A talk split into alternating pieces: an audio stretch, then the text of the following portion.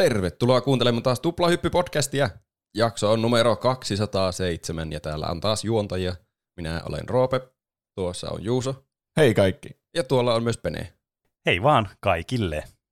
Tuplahyppy-podcastissa me puhutaan aina joka tiistai peleistä, elokuista, musiikista, popkulttuurin ilmiöistä, mistä tahansa haluammekaan puhua. Kaksi meistä valitsee yleensä aiheet per jakso, kuten tänäänkin. Ja nämä aiheet tarjoaa meille meidän Patreon-ihmiset, jotka tukee meitä osoitteessa patreon.com kautta tuplahyppy. Sinne äskenkin tehtiin testinauhoitus, jossa me purettiin atomeiksi kaikki meidän valtion salaliitot. Niin kyllä, mä Kyllä. sanoisin, että te ette voi olla ilman tätä jaksoa. Tai Niin. niin. tätä testinauhoitusta. Kyllä, Sen takia me Kyllä. laitettiin se maksumuorin taakse. se on siis Kyllä. oikeastaan elintärkeää tietoa. niin on. Että elää enää samalla lailla. Se on niinku semmoinen valveutumisen hetki kuin 1984 konsana. Kyllä. Eli tämän päivän aiheethan kuuluvat seuraavalla tavalla. Tauon jälkeen Juuso on viikon kysymyksenkin kerran alkanut pohtia, mit- mitkä on vaikutusvaltaisia pelejä. Joo. Mä en ole ihan varma, mistä mä sain tämän idean. Mä mietin semmoista videopelien sukupuutyyppistä aiheesta, mutta tää on niinku kaikki pelit ja mietitään, että mistä ne on lähtenyt sitten liikkeelle. Mm. Kyllä, siis sangen tämmöinen pieni aihe. niin, niin, no niin. Ja sitä sai, ja ytimekäs. sai hyvän viikon kysymykset ja ihmiset ovat pohtineet myös muutkin kuin me kolme, että mitkä on vaikutusvaltaisimpia pelejä ikinä. Kyllä. Niin, kyllä. Ennen sitä kuitenkin. Varmaan ne, jotka on kuunnellut meidän ensimmäisen Fortnite-aiheen, tietävät hyvinkin, että siinä ei ihan päästy käsittelemään kaikkea siitä pelistä, että vielä on tilaa toisellekin, jopa kokonaiselle aiheelle aiheesta. Mm. Joten Pene otti aiheeksi Fortnitein. Kyllä. Eli siis nyt lauataan kovilla kudeilla tänään. Siis tänään on kyllä sellaisia aiheita, että huh huh. Jos viime viikko jäi kai- kaivereita ja muistilokeroita, että tein kyllä ennen vanhaa podcastissa oli parempia aiheita ja tämmöisiä peliaiheisia juttuja oli, niin nyt perkele on sitten, koska nyt puhutaan tästä siis niin kuin aivan ilmiömäisen massiivisesta ilmestyksestä, eli Fortniteista, tästä kaikkien suosikki meemilähteestä sitten. Eli mä otin nyt mi- vähän semmoista taustatarinaa tähän, että miksi Fortnite aiheeksi. No toki Fortnite on semmoinen, mikä ehdottomasti ansaitsee aiheen niin iso juttu ja tämmöinen peli niin kuin maailman ilmiö. Se on popkulttuuri-ilmiö. Että kyllähän tästä nyt pakosta joskus täytyy puhua. Mutta mä siis, mä myönnän tässä alussa, tää on nyt, tässä on siisti tota, noin, tämmöinen tarinan kaari sitten tämän jakson aikana, mutta mä olin heitter aluksi. Mä olin tää, tiedätkö, tää tyyppi, joka vaan meemaili menemättä, vitsi Fortnite aika kringee, että lol, että joku, tiedätkö, tiedätkö, pikkulapset pelaa tätä peliä ja ei semmoiset niinku milleniaalit, tämmöiset karskit pelaajat, niin pff, ei tämmöinen Fortnite sovi, että tämä on lastenpeli. On sillä vähän semmoinen mm. Asema kyllä jotenkin yhteiskunnassa, että sitä kuuluu mm. Vihata. Niin. Kyllä. Johtuuko se paljon siitä, että sä pelasit PUBGia ennen tätä, että tämä on niinku semmoinen lasten versio siitä? Niin, no on mu- muun muassa on tässä paljon semmoisia piirteitä, mitkä siihen johtaa siihen asiaan, joita käsitellään tässä jaksossa myöhemmin. Mutta niin kuin pääasiallisesti, niin kyllähän PUBG ja tämä Fortnite on niin kuin ne tavallaan kolikon kaksi kääntöpuolta. PUBG on semmoinen, yrittää olla tosi tämmöinen realistisen tyylinen, tämmöinen, teettekö, synkeä ja semmoinen selkeästi niin kuin aikuisille enemmän suunnattu. Ja Fortnite on sitten vähän semmoinen lähestyttävämpi niin kuin kenelle tahansa. Eli siis niin kuin riippumatta sun demografiasta. Mm. Niin, ne tavoittelee mahdollisimman laajaa porukkaa. En, niin kyllä. Ja kuten me tiedetään, niin kun tavallaan on mahdollisimman laaja porukka, niin se yleensä tarkoittaa, että tavoitellaan lapsia myös tällä. Niin kuin, Olipa tota, noin, niin, epämiellyttävä lause. Joo, joo, kieltämättä. Siis tuo tuli vähän niin kuin suusta vähän sille, niin kuin väärällä tavalla, mutta siis ymmärrätte varmasti, mitä mä ajan takaa tällä, että Joo. yleensä ne on suunnattu sitten myös niin kuin lapsille sopiviksi. Ja Fortnite on juuri tällä tavalla niin kuin tehty. Ainakin osittain. Vai onko? Onko? Se selviää. Oho. Mutta mä niin sitten päätin itse, että minähän en ole kunnon podcastaja, ja jos mä puhun Fortniteista ja dissaan Fortnitea ilman, että mä itse testaan Fortnitea, kun mä en ollut siis aikaisemmin pelannut tätä, niin mä päätin viime kuussa, eli mikä se kuukausi oli, oliko se syyskuu, oli, niin syyskuun alussa mä päätin, tai oikeastaan elokuun lopussa mä päätin, se sitten syyskuussa toteutin, että minäpä pelaan nyt Fortnitea, ihan niin kuin oikeasti alan pelaamaan tätä, pelaan kaveritten kanssa ja tälleen, näin mä ka, niin kuin pyydän kaverita pelaamaan mun kanssa ja pelataan tätä, että mä haluan nyt ottaa selvää, minkälainen peli tää on. Ja tulokset yllättivät. Tämä Oho. on kyllä siis, ai vitsi, että nyt Onpa on kyllä... kutkuttava aihe Mäkin- ulos. Kyllä. Mäkin voin tähän väliin ilokseni sanoa, että kun Pene mainitsi, että se tekee Fortnite-aiheen tässä kohta puoliin, niin mä mietin, että mäkin haluan testata sitten Fortnitea. Niin mäkin olen muutaman Kyllä. pelin käynyt pelaamassa siellä porukan mukana. Mm, kyllä. Eli tästä päästään sitten tähän itse aiheeseen. Eli mikä on tämä Fortnite? Monet teidän meistä vanhoista plus 60-vuotiaista kuuntelijoista varmasti kysyy meiltä. Eli Fortnite on Epic Gamesin luoma ja julkaisema tämmöinen kolmannen personan shooter-peli, joka ilmestyi vuonna 2017. Mutta aika monet tuntee Fortnitein eniten tästä Battle Royale-pelitylistä, eli tästä, niin kuin, missä on sata pelaajaa ja sitten yksi vaan voi voittaa. Mutta tämä peli itse asiassa on kolme erillistä peliä. Öö, eli tämä Fortnite muodostuu siis kolmesta erillistä pelistä. Ensimmäinen peli on Fortnite Save the World, josta puhutaan ihan kohta. Sitten on tämä Fortnite Battle Royale, joka on tämä kaikista tunnetuin ja menestynein näistä. Ja sitten tavallaan tämä Battle Royalein tämmöinen niin kuin, tavallaan ö, tangentilla menevä teos kuin Fortnite Creative, joka tuli vuotta myöhemmin kuin tuo varsinainen peli, joka siis on tämmöinen sandbox niin kuin peli näillä Fortnitein niin kuin Battle Royale-asseteilla ja muilla ja mekaniikoilla, että voi niin kuin tehdä tavallaan omia juttuja sinne ja niitä voisi pelailla. Ö, no. Mutta tämä itse Battle Royale on sitten tämä sensaatiomainen hitti, joka sitten toimi koko genren yleisteenä sitten PUBGin kanssa, kun nämä ilmestyi suurin piirtein samoihin aikoihin nämä pelit. Ja näistä on tullut sitten tavallaan se synonyymi näille peleille sitten.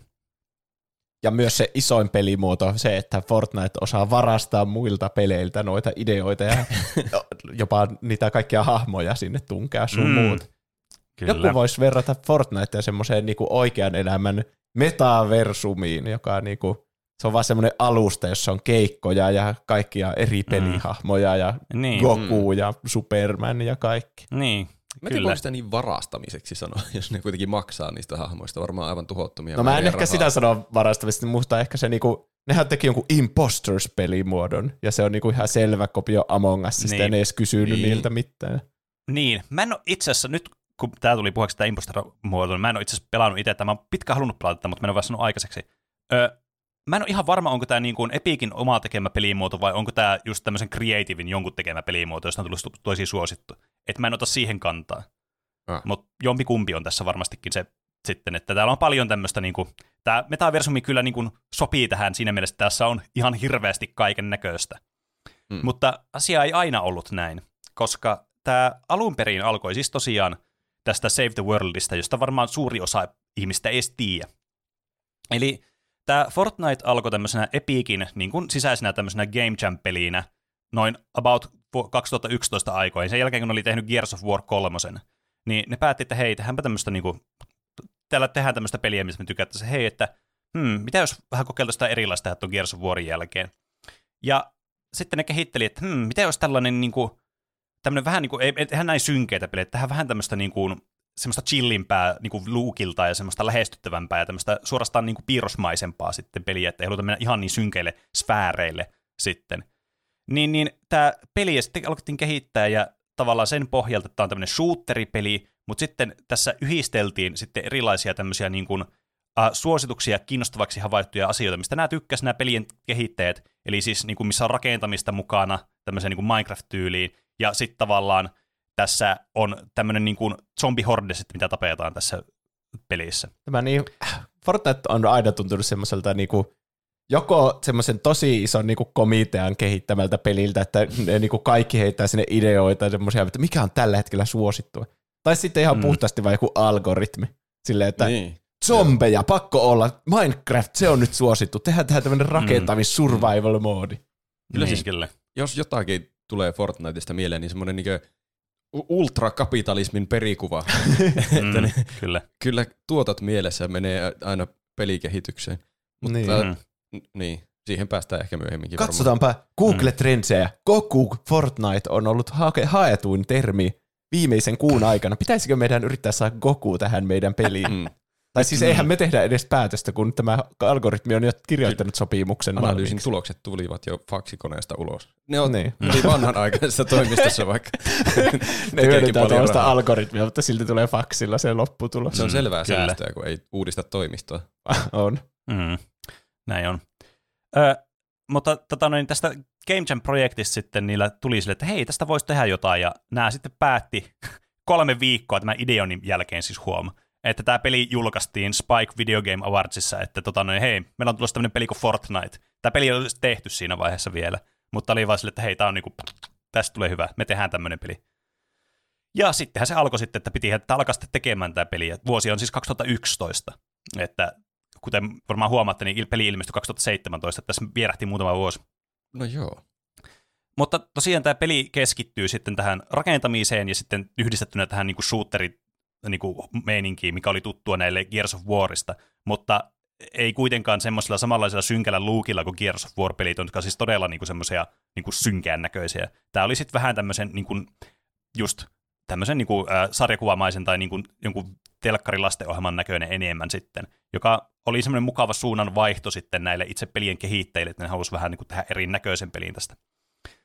Ja nämä sitten teki tätä peliä aluksi Unreal 3, mutta kun Unreal 4 oli tulossa niin kuin lähitulevaisuudessa näiden tiimillä, koska totta kai enää tietää, kun tämä on Epikin tekemä ja tuottava peli, niin ne sitten vaihtoi tähän uudempaan enkineen tavallaan niin kuin myös siinä mielessä, että ne voi niin kuin harjoitella, tai toimii tämmöisenä hyvänä niin kuin preppauksena myös tälle itse studiolle sitten käyttää tätä niiden uutta niin kuin, ö, moottoria sitten, pelimoottoria. Ja onko se nyt Unreal Engine 5 se nykyajan Fortnite? On. Eli että on ne on se... sitten päivitellyt myöhemmin sitä sitten siinä uutempaan, ver- äh, uutempaan niin kuin Unreal-versio. Kyllä. Menee aina sillä aallon harjalla. Mm, Sehän kyllä. niiden omistama engine. Kyllä. Ja ne just nimenomaan halusi tehdä tämmöistä niin kuin co-op sandbox tower defense zombie shooter peliä RPG-elementeillä, niin halusi tehdä tämmöisen kunnon mishmashin kaikista asioista, mikä voisi kuvitella, että joku algoritmi on päättänyt, että tämä nyt tämmöinen tehdään. Mutta tämä oli kuitenkin, mitä ne yritti tehdä, ja ne huomasi, että tämä pelin kehitys ja kehitys niin kuin venyi, ja tämä tiimi huomasi, että jotta tässä pelissä on niin kuin kiinnostusta tarpeeksi, tai niin kuin teettekö, että tämä kiinnostus ylläpidetään tämän pelin aikana, niin tämä, tämä vaatisi semmoista progressiota ja tavaroiden keräämistä ja muuta tämmöistä roolipelimäisyyttä sitten tähän peliin, että tämä olisi semmoinen, että jaksaisi niinku pelata ja tiedätkö, tulisi aina takaisin tähän, että voisi saada uutta ja niin poispäin, mikä tietysti on aina kiinnostava ja saa meidän niin dopamiinihermot sitten sykkimään tuolla aivoissa. Ja lopulta tähän päätyi sitten äh, ehkä semmoiseen, mikä nyt korostaa tätä Roopen ultrakapitalismia, niin, niin tämä meni sitten siihen, että lopulta Tencent sitten tuli, että hei, me sijoitetaan nyt aivan saatanasti rahaa tähän hommaan. Ja nehän sitten tuli ja osti, kyllä, ne osti ihan hirveästi ilmeisesti osakkeita. Mä en muista, ostiko ne Epikiltä, niin me, kyllä ne vissiin Epikiltä taisi ostaa ihan älyttömästi osakkeita. Ja tulla sitten niin kuin isolla rahalla sitten peliin mukaan, että hei, no niin, mepä tullaan nyt jeesaan, koska Tencent, niille, jotka ei tiedä, niin on tämmöinen kiinalainen yritys, joka on erikoistunut nimenomaan tämmöisiin niin kuin mobiilipeleihin ja tämmöisiin peleihin niin kuin palveluina, eli Games as a Service niin kuin produkteihin sitten. Niin, ja se mm. yrittää omistaa niin kuin laajamittaisesti koko pelialalta jonkun 10 prosenttia. Kyllä. Mm. Tai Kyllä. Yrittää, se vähän yrittää olla semmoinen pelialan niin kuin Disney siinä mielessä, että se omistaa vain kaiken, mutta se onnistuu siinä paremmin ja huonommin, vähän riippuen aina keneltä kysytään, mutta joka tapauksessa rahaa on millä mällätä niin sanotusti, ja niin kävi myös tässä projektissa sitten. Ja ne sitten tarjosi näillä sijoitus niin kuin, rahoillaan ja sitten myös tällä osaamisellaan just näissä Games as Service niin kuin peleissä, mobiilipeleissä, niin sitten tavallaan niin kuin, ne, ne auttoi näillä informaatioilla sitten kehittämään tätä Fortnite Save the Worldia sitten, että ne vois kehittää tästä semmoisen, niin kuin, tiedättekö, pelin, joka jatkaisi tätä niin kuin, kiinnostusta ja ylläpitäisi tätä niin kuin, näiden pelaajien niin kuin, mielenkiintoa tässä niiden peliuran varrella, sitten kun ne pelaisi tätä peliä lopulta, kun tämä peli tulisi ulos. Ja tämä myös johti sitten siihen, että aika monet niin kuin, johtoportaikon tyypit sitten Epikiltä niin vaihtui joihinkin muihin tyyppeihin. Muun muassa tämä design director uh, Cliff Blesinski, joka muistaakseni oli just tämä henkilö, joka ilmoitti, että hei, me tehdään tämmöistä peliä kuin Fortnite. Että se ottakaapa tätä vaan, joka oli mukana kehittämässä tätä peliä, niin oli vasta, että joo, metsipä lähtee heppa. Että mm. tämä sitten meni vähän tämmöiseen niin kuin, myös jollakin määrin tämmöiseen huonoon suuntaan, voi ei, kun nyt Epic möi tälle Kiinan korporaatiolle nyt itsensä ja sielunsa sitten. Tuo on jotenkin hauska, että Tencent tulee ja ostaa Epiciltä Fortnitein pois ja erottaa tyypin nimeltä Blesinski ja sinne tulee kuitenkin joku Curse Doom tilalle. Aika kyllä hyvä, hyvän tota noin, niin, vitsihuumori heitit sieltä. Kiitos, kiitos. Mä en valitettavasti laittanut ylös, että kuka tämä sitten oli tämä seuraava design director tämän henkilön jälkeen. Mä päätän, että Mutta se oli Curse Doom mä uskon sua täydellisesti. Sulla on varmastikin kaikki faktat siellä auki tällä hetkellä. On. Ja sitten tämä peliä kehitettiin, ja nyt kun tätä rahaa oli, niin pystyttiin taas tämä kehittämään lisää ja eteenpäin, niin vaikka tämä peli oli periaatteessa valmis jo vuonna 2015, niin nämä halusi sitten hioa ja varmistaa, että kaikki just nämä, niin kuin, nämä Games as a Service-mekaniikat ja rahallistamiset ja muut tämmöiset, niin kuin, millä tavallaan tuodaan sitä pelaajan niin kuin sitä panostusta sit siihen semmoista, niin kuin, niin kuin, mikä sä kutsuisi, semmoista pitkäjänteisyyttä tähän peliin niin yritettiin lisätä sitten näillä pelaajilla. Että siellä on kaikkea tämmöistä progressia, daily challengeja, sitten lootboxeja ja kerää näitä niin kuin hahmoja, gacha-tyyliä ja muuta vastaavaa. Niin. Se on mm. vähän niin kuin miten mobiilipelit, kun nekin julkaistaan, ne tehdään valmiiksi, sitten ne julkaistaan yhdelle maa, yhteen mm. pienen maahan, ja sitten tutkitaan oikein tarkasti, että mikä on se hyvä niin kuin, tapa ansaita sillä rahaa niin. Niin kuin maksimimäärä. Mm, ja sitten kyllä. vasta kun se on hiottu täydellisesti, niin se julkaistaan maailmanlaajuisesti. Mm. Näin on. Ja sitten tämä pitkän kehitysprosessin jälkeen sitten pari vuotta myöhemmin, näissä meni siis aika pitkään näissä, kun ne kehitti näitä niin kuin palvelu, m, niin kuin, äh, muotoja tälle pelille, niin sitten tuli tämä äh, Early Access release vuonna 2017, että ne oli vaan, että no niin, tämä peli ei ole ihan täysin hiottu kaikilta osilta, mutta tämä on kuitenkin pelattava ja tässä on mennyt niin satanan pitkä, että pistetään nyt ihmiset pelaamaan tämä peli. Ja näinhän se sitten tuli ulos. Ja mikä tämä siis on tämä peli? Niin mä otin vähän selvää tästä. Mä en ole siis itse pelannut tätä Save the Worldia. Tämä on maksullinen peli ensinnäkin. Että tota noin, niin tämä ei ole ilmainen peli, niin kuin bat, äh, tämä Battle Royale-versio tästä pelistä. Että tämä on sitten tämmöinen niin maksullinen peli, jossa sä, siis kuten sanottua aikaisemmin, niin on tämmöinen co-op painotteinen sandbox tower defense-peli kolmannessa persoonassa, jossa tapetaan tämmöisiä, äh, tämmöisiä vähän niin kuin zombin kaltaisia vihollisia, jotka sitten tuolla tuommoisessa tämä Fortnitein tässä myrskyssä sitten muodostunut tämmöisiä niin kuin tämmöisessä kataklysmisessä eventissä sitten, ja näitä täytyy sitten puolustaa erilaisia paikkoja, mitkä on vielä jäljellä tässä maailmassa. Hence the name Save the World. Aivan, aivan. Ja tässä on sitten neljä eri, eri pelattavaa tämmöistä hero-klassia, eli tässä on niin kuin tämmöinen vähän niin kuin heromais, herosuuttermaisia elementtejä myös, että tässä on joku tämmöinen hahmo, ja sitten sillä voi olla erilaisia abilityjä, ja voit kehittää sitä roolipelityyliin. Ja näitä klasseja on sitten neljä erilaista, on semmoinen rakentajatyyppi, konstruktori, semmoinen DPS-solttu-kaveri, Outlanderi, joka on tämmöinen niin kuin kerää resursseja paljon, ja sitten sinne niillä voi tehdä asioita, ja sitten tämmöinen ninja, joka on enemmän tämmöinen melee-tyyppi, ja tämmöinen niin kuin vikkelä, ja pystyy pääsemään paikasta A paikkaan B tosi helposti ja sujuvasti. Ja näiden pohjalta sitten sä alat niin kuin pelaamaan sitä, ja vähän niin kuin kehität sitten hahmoja tämmöisillä perkeillä ja gadgeteilla ja aseilla, joita voi parantaa, ja muilla vastaavilla, että mikä mulla ensimmäisenä tulee tästä mieleen, tässä on ihan saatanan monta systeemiä tässä pelissä, mikä on siis varmastikin Tencentin vika. Tämä ihan sata varmasti. E, että tämä, tässä on ihan jumalattoma määrä kaikenlaisia erilaisia systeemeitä. Mafia josta, City-tyyliin. Niin. niin, kyllä. Josta on todella vaikea ottaa selvää niin uutena pelaajana, että mitä helvettiä tällä edes tapahtuu tällä pelissä. Ja mä, niin kuin, kaikkiin näihin Fortniteihin liittyen, niin täytyy vaan sanoa, että ne niin kuin käyttöliittymäsuunnittelijat, niin saisi kyllä palkata uusia, koska nämä on ihan hirveitä nämä käyttöliittymät. Joo. Täällä on miljardi erilaista jotakin valikkoja ja ihmeellistä painiketta, mitä pitää painaa, mitä ei tiedä, että voi painaa, ja tuolla on tuommoinen valikko, ja tämä on ton takana, ja aivan siis kerta kaikki se niin kuin epäkäyttäjäystävällistä tuo niin kuin käyttöliittymäsuunnittelu kyllä näissä kaikissa peleissä. Se on tullut itselläkin vastaan siinä, kun mä oon muutaman kerran nyt testannut sitä peliä, niin se, mä en osaa operoida niitä menuja ollenkaan. Mm. Että ensinnäkin siinä heti alussa tulee joku kun käynnisti ensimmäistä kertaa sen pelin, niin joku uskomaton semmoinen mainos, että osta tästä Battle Pass, ja sitten mä en mistä mä painan, että mä pääsen sinne pelaamaan. Sen nurkassa oli pienellä joku nappula, että en osta. Se on varmaan aika tarkoituksella tehty. niin. Kyllä, Kyllä. Ja sitten se, valitettavasti. Itse sitten pelin UI on semmoinen, no varmaan siihenkin tottuu, mutta hirveänä kaikkia krääsää siellä ympärillä, ettei niinku mm. oikein tiedä mistä pääsee pelaamaan. Se on hyvä, että oli kavereita niin. opastamassa, mä olisin ollut muuten ihan hukassa.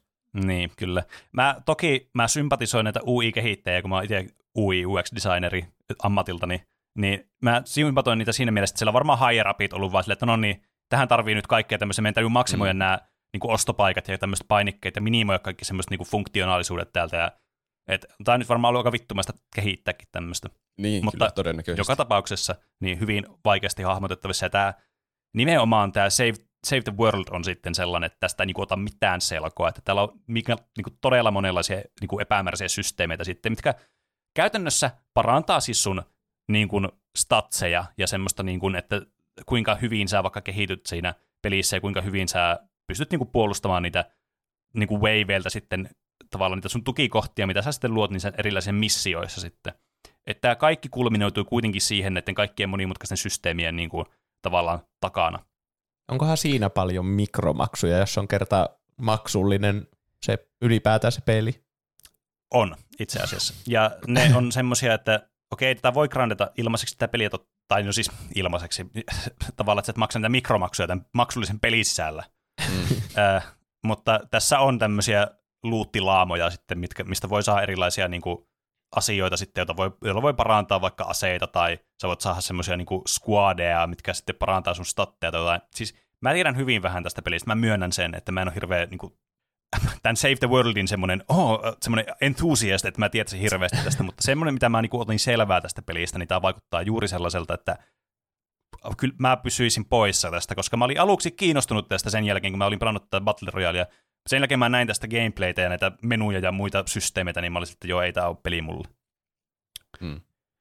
Mutta tämä peli itsessään on semmoinen, missä tehdään tämmöisiä erilaisia tehtäviä, joissa yleensä niin kuin puolustetaan jotain tiettyä aluetta, tämmöisen tower defense tyyliin, ja voi rakentaa tämmöisiä omia niin kuin, tavallaan suojia sinne, ja sitten ansoja voi laittaa kiinni näihin suojiin, ja sitten tavallaan niin kuin manuaalisesti sitten itse ammutaan tai lyödään sitten niitä zombin kaltaisia olentoja sitten siellä maailmassa. Ja kuvittelee, että tämä on niin kuin Call of Duty Zombies, jossa on lisättynä sitten tämmöisiä Minecraft-elementtejä ja sitten tämä Fortnite Battle Royalein gameplay. Aivan. Niin siinäpä oikeastaan tämä koko sitten itse niin kuin Save the World-peli sitten on. Että tämä on niin kuin ainut, mitä mä niin kuin osaan sanoa tästä. Mutta mä tiedän, että te kuuntelijat ette ole täällä ton Save the Worldin takia, vaan te tämän Battle Royalein takia, jonka takia mäkin tein tämän myös tämän aiheen. Eli miten tämä sitten tästä muuttuu tähän Battle Royale-peliin, niin se varmasti monia kiinnostaa tietää. Ja vastaus on rahaa. Se oli ah. tämä ensimmäinen mm. motivaattori. Se tuntuu olevan moneen kysymykseen. Toinen motivaattori oli se, että nämä pelaajat tai siis nämä pelien kehittäjät tykkäs tästä Battle Royale-pelin muodosta itse niin kuin konseptina ja halusi niin kuin tehdä tämmöisen pelin. Eli kun Player Unknowns Battlegrounds, eli PUBG, julkaistiin Early Accessiin vuonna 2017 kanssa, joka oli siis vähän ennen, kun tämä tuli tämä varsinainen peli. Muistaakseni tämä tuli vähän ennen tuota Fortnitea itse asiassa, mutta mä voin olla väärässä. Uh, joka tapauksessa samana vuonna tuli, ja tämä sitten tämän, heti tämä räjähdysmäinen suosio, mikä tällä PUBGilla oli, niin johti sitten vähän niin kuin siirtää näitä silmiä että sinne suuntaan, että hmm, mikä tämä on tämä Battle Royale-genre, että tämä, voisiko tämä olla, tämä on selvästi new hotness, että nyt ihmisiä kiinnostaa tämä. Ja tämähän sitten tuli olemaan esimerkki tälle Battle Royale-genrelle tämä itse PUBG ja lopulta tietysti myös Fortnite, jonka kehitys sitten alkoi, kun nämä Fortnitein devaajat, jotka siis itse tykkäsivät tosi paljon tästä genrestä ja päätti sille, että hei, tästä, pitäisi me tehtäisiin tämmöinen pelimuoto tähän Fortniteen, että tähän käytetään Fortnitein moottoreja, mikä me ollaan tehty tähän, ja sitten, että no niin, kokeillaan tehdä tämmöistä peliä, että voitaisiko me tehdä tämmöinen peli. Ja tässä myös tietysti siellä agendana oli tietysti se, että tässä nyt selvästikin tämmöinen markkinarako tämmöisille peleille, varsinkin koska PUBG oli ensinnäkin massiivinen hitti, mutta toisekseen se oli hyvin, hyvin, tota noin niin, miten sanoisi, teknisesti vähän jälkeen jäänyt silloin, kun se tuli se peli. Se oli siis ihan mm. karmea pelattavaa se ensimmäinen. Ter- terveisin kokemuksella voin sanoa. Eli ne ajatteli, että haha, me kopioidaan nämä hyvät ideat ja tehdään se paremmin nopeasti. Mm. Tässä Joo, on tämä ajatus selkeästi toimiva, mutta me tehdään se vielä paremmin. Kyllä. Tai vähintäänkin erilaisemmin tämmöisillä sarjakuvamaisilla hahmoilla. Kyllä, siis tässä on vähän semmoinen Apple-ajattelutyyli ollut, että tehdään tämä nyt niin kuin, todella, hiotaan tämä, niin kuin, tämä asia, konsepti, joka on selvästi toimiva, mutta ei ole ihan niin kuin semmoinen, se ei ole niin kiltävässä paketissa kuin se voisi olla. Mm. Ja sitten nämä devaajat blästäs kahdessa kuukaudessa tämän peliin. Oho, Eli, se on kyllä suoritus. Siis kieltämättä mä luin jotain, mä olin sille, mitä helvettiä, että miten tuo voi olla mahdollista tämmöisessä niin kuin, äh, tavallaan IT-maailmassa, että mit, kaksi kuukautta, siis se ei ole aika eikä mikään. Se on semmoinen, että sinne tähän bugifikseen ja pohditaan vähän, että mitä tässä tekisi.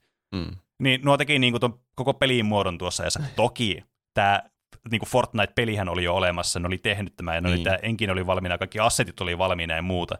Et eihän tämä nyt silleen massiivinen niin kuin työmaa enää siinä vaiheessa ollut näille. Teki vähän niin kuin uuden pelimuodon siihen. Ja kyllä, kä- niin kuin käytännössä. Ja nämä sai sitten Unreal Tournamentin näiltä niin devailta, jotka siis tietysti Epicin alla myös, niin sai sitten myös jeesiä, että tässä myös saatiin vähän niin kuin ekstra työvoimaakin tähän sitten auttamaan. Varmastikin näiden online-shooteri niin kuin pelien toimintamekanismien ja muiden niin kuin, takia tarvittiin vähän sieltäkin jeesiä. Ja se on semmoinen niinku kova kilpailu varmasti tuohon aikaan, kun tulee tämmöinen uusi trendi. Mm. Niin. Mä veikkaan, että se oli tärkeää, että se tehtiin kahdessa kuukaudessa. Varmasti se kannattaa Kyllä. päästä heti ekana markkinoille. Tai siis Niin. toisena. Kyllä. Ja siis kuten mäkin tässä podcastissa monesti sanonut, niin tärkeintä ei ole olla se ensimmäinen, joka tekee semmoisen loistavan täydellisen jutun, vaan tärkeintä on olla se ensimmäinen. Mm. Mm. Sitten jos et ole ensimmäinen, niin toisena on aika hyvä olla kanssa. Ja Niin. tässä nyt sitten Fortnite päätti, tai Epic päätti, tai nämä tyypit tällä Epicillä oli sille, että hei, että nyt ollaan nopeita tässä, että nyt on tämä sauma. Ja sehän tuli tietysti täydellisen saumaan, koska tämä Battle Royale-haippi alkoi tästä. Ja tämä Bubki oli edelleenkin ihan pelaamiskelvoton ajoittain jollakin tietokoneella. Siis aivan käsittämättä paskaa, miten huonosti se oli optimoitu se peli. Hauska peli toki, mutta se, jos se ei se toimi, niin se vähän niin kuin syö kaiken hauskuuden. Mm. Ja nämä sitten, tämä Epicillä, kun oli saanut tämän tehtyä tämän pelin, niin ne päätti, että okei, kun meillä on tämä Fortnite, joka on maksullinen peli, että miten me julkaistaan nyt tämä, julkaistaan me tämmöisenä pelin muotona tähän tämä, vai onko tämä niinku oma entiteettinsä. Ja ne sitten päätti, että ne ilma, julkaisee sen ilmaisena, johtuen siis siitä, että jos tämä pelimuoto olisi ollut bundlattu tuon itse niinku maksullisen pelin kanssa, niin sen kasvukäyrä ei tämmöiselle niinku, tavallaan niinku massiiviselle shooterille olisi ollut tarpeeksi suuri.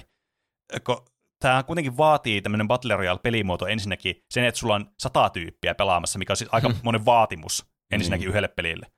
Ja sitten sen, että niin saisi vielä enemmän, niin silloin kasvukäyrää olisi vielä paljon. Niin ilmaisuus totta kai oli niin kuin tärkeässä faktorissa sitten tässä. Ja toki tässäkin sitten Tencentillä oli tietenkin kokemusta varmastikin mobiilipelimarkkinoista, että voihan tätäkin rahastaa tätä ilmaispeliä. Mm.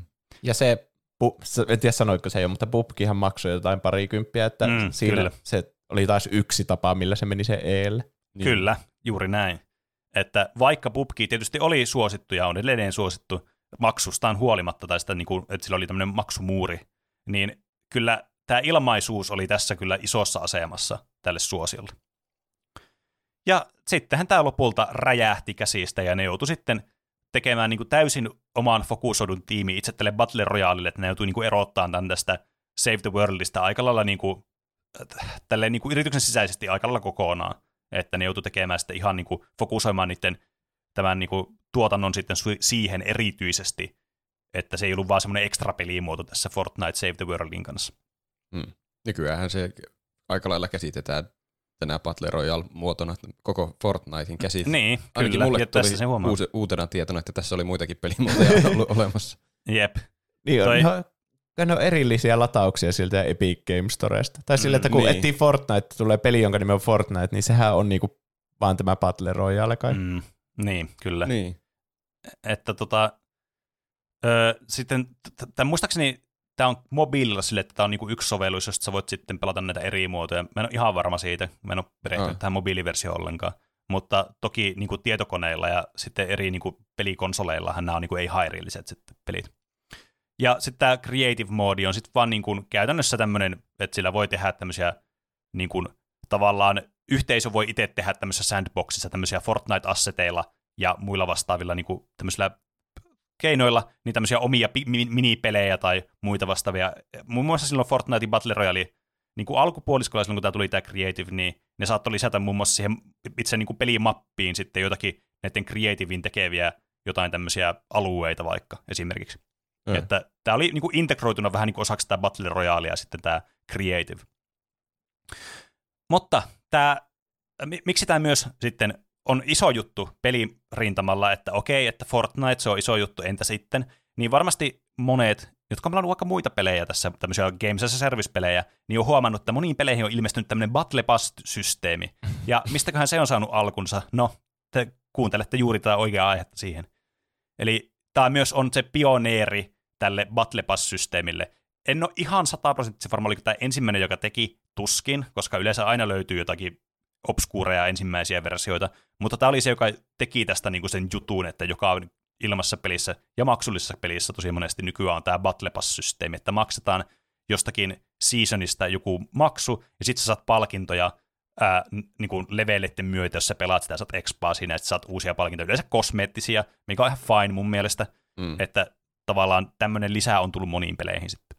Tämä on niin sille nerokas tavalla, että sä vähän niinku pelaamalla ansaitsit niitä, mutta sitten sä näet sieltä oikein, että okei, jos sä olisit maksanut, niin sä olisit saanut tän ja tän ja tän ja tän. Niin.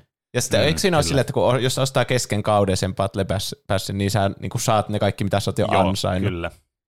Eli se on niin kuin nerokas semmoinen, että sä oot jo tehnyt puolet työstä. Niin. Nyt vaan Niin, kyllä. loppupuoli on se, että sä maksat. Ja totta kai Kyllä. niissä pässeissä pitää aina olla se niinkö ilmaispuolisko, että sä meet Mm. katsomaan sitä passia sinne ja Näin on. leimaamaan niitä ilmaisjuttuja, mutta siinä vieressä sä näet se, että oi, jos mä olisin maksanut tuon verran, niin mä saisin nyt Mm. tuon ja seuraavalla levelillä tuommoisen, oh my god. Niin, Niin. kyllä. Jep, se on tärkeää, että tämä ei ole semmoinen niin kuin, tässä ei tule sitä FOMOa, eli fear of missing outia. Eli sitä, että jos sä et osta sitä alussa ja pelaat, niin tavallaan sä et saa niitä, sä oot menettänyt tavallaan sen prog- potentiaalisen progressit. Se on todella tärkeää, että sä voit saada sen sille jälkikäteen. Ja Niin. just se, että sä näet ja saat vähän niin semmoisia maistiaisia niistä palkinnoista siinä matkan varrella sitten. Jossakin vaiheessa päätät, että no mäpä ostan tuon, kun mä saan nyt niin paljon tästä.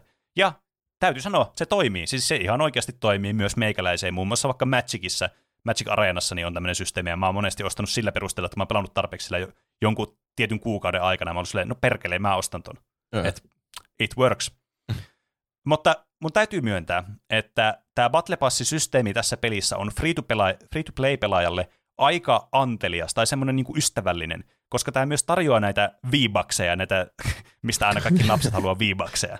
Niin tää, itse ilman, että maksaa tämä Battle Passi 950 V-baksia, eli olisiko se joku, oliko se joku about kympin maksaa, vähän alle kympin, joku kahdeksan euroa.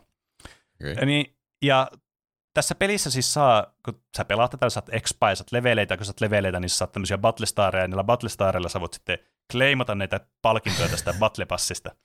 On kyllä, Kyllä. taas Ne- Mafia Citymäinen ketju erilaisia resursseja. Niin. Niin, Et tiedä kyllä. yhtään paljonko sä maksoit tästä Niin. asiasta. Jep. Ää, ja tässä pelissä sä, sä voit saada tässä ilmaisversiossa näitä viibakseja sitten. Ja jos sä pelaat tarpeeksi sitä vaikka pari seasonia, niin sitten sä oot tilanteessa, että okei, sä oot ilmaispelaaja, sä voit ostaa tämän Battle Passin, ja kas kummaa, tämä Battle Passi tarjoaa tarpeeksi niitä viibakseja, siis ihan reilusti tarpeeksi niitä viibakseja, että sä voit ostaa sitten ensi seasonissa sen Battle Passin uudestaan. Mm. E- Että jos sä pelaat tätä oikeasti paljon, tätä peliä tarpeeksi, niin sä voit pelata tätä ilmaiseksi, ilmaiseksi ja silti saada noita himoittuja V-bakseja sitten. Itse mä tykkään sanasta V-Bucks. Se on jotenkin niin, se on jotenkin herkullisen kringe asia, että mä tykkään siitä. Mulla tulee siitä mieleen joku semmoinen video, jolla on ehkä kolme vieviä tai joku kommentti YouTubessa, että tule tänne minun nettisivulle, täältä saat ilmaisia viibakseja. niin on, jep, kyllä, V-Bucks-skämmit, ai että. Silloin nykylapset ei enää pelaa runeeskapeja, niin ne ei tule skämmätyksi siinä, niin ne tulee skämmätyksi Fortniteissa, jos ne valitettavasti menettää oikeita rahaa sitten noissa V-Bucksien muodoissa. niin, totta. Kyllä runeeskape oli lapsen opettaja silloin aikana. Mutta mikä tässä niinku on sitten, no niin, mä alan puhumaan tästä itse mun näkökulmasta niistä, että minkälainen mielikuva mulla oli aluksi tästä pelistä ja minkälainen sitten se on sen jälkeen, kun mä pelannut tätä kuukauden tätä peliä ja yleisiä juttuja tästä itse Battle Royaleista. Eli ensinnäkin näitä pelimuotoja on aika paljon tässä ja ehkä tärkeimpänä tässä pelissä tapahtuu todella paljon semmoista muutosta, että tämä on todella semmoinen niin kuin, tämä ei ole semmoinen staattinen peli, että tässä on kymmenen kuukautta samat jutut, vaan tässä muuttuu todella monesti asiat, mitkä pitää tämän tälleen freesinä tämän peliin. Ja, Ja mä sanon, on, koukuttavana. Niin, totta. Kyllä, koukuttavana ja freesinä. Just tätä, niin kuin, että yritetään pitää näiden pelaajien mielenkiinto siinä pelissä. Ja voin sanoa, toimii. että tota noin, niin se on kiva, että tässä tapahtuu muutos, kun mä oon pelannut paljon pelejä, tämmöisiä niin kuin Games as a Service-pelejä. Jotkut on semmoisia, että mä en edes voi kutsua niitä Games as a Service-peleiksi. Muun muassa tämä Halo Infinite. Sillä ei ollut mitään palvelua, sillä ei tullut mitään uutta. Se oli aina saatana samaa peliä koko ajan, ei ollut mitään niin kuin, uutta. E- Että Niin. se on oikeasti, sitä, se niin kuin, turruttaa todella nopeasti, että ei ole mitään uutta tämmöisessä pelissä. Et se on semmoinen asia, mikä täytyy niin kuin, nostaa ylös, että tämä on aika tärkeä asia tässä. Toki se voi tuntua jostakin vähän semmoiselta liialliselta, mutta siihen tottuu kyllä aika nopeasti, koska ei tämä nyt niin monimutkainen peli sit niinku siellä tavallaan peruselementeissään sitten ole kuitenkaan. Mm. Pitää kyllä Ja- yhtyä tuohon. Sillä pienellä otannalla, mitä mä oon muutaman pelin pelannut, niin ensimmäisillä kerroilla se oli, se oli jonkinlainen peli, ja sitten kun pelas hetken päästä uudestaan, niin se oli tullut yhtäkkiä joku eri paikka, ja siellä oli jotain metallista limaa joka puolella. Jep, En ymmärtänyt, kyllä. mitä tapahtuu, mutta pelasin silti. Näin. Ja semmoinen asia, mikä mulla ekana tästä pelistä tulee aina mieleen, että tämä on ihan täys kringefiesta tämä peli, että tämä tuntuu niin tämmöiseltä lastenpeliltä, kun tämä on tämmöinen tosi kartuuni tämä tyyli. Ja sitten täällä pyörii jotkut Gogut ja satana. Darth, Va- Darth Vaderit ja Pickle Rickit veittää jotakin neineet, satana default danceja sillä heittää ja kuuluu samalla jotakin rap-musiikkia taustalla. Siis tää on ihan vittu sekamelska tää peli.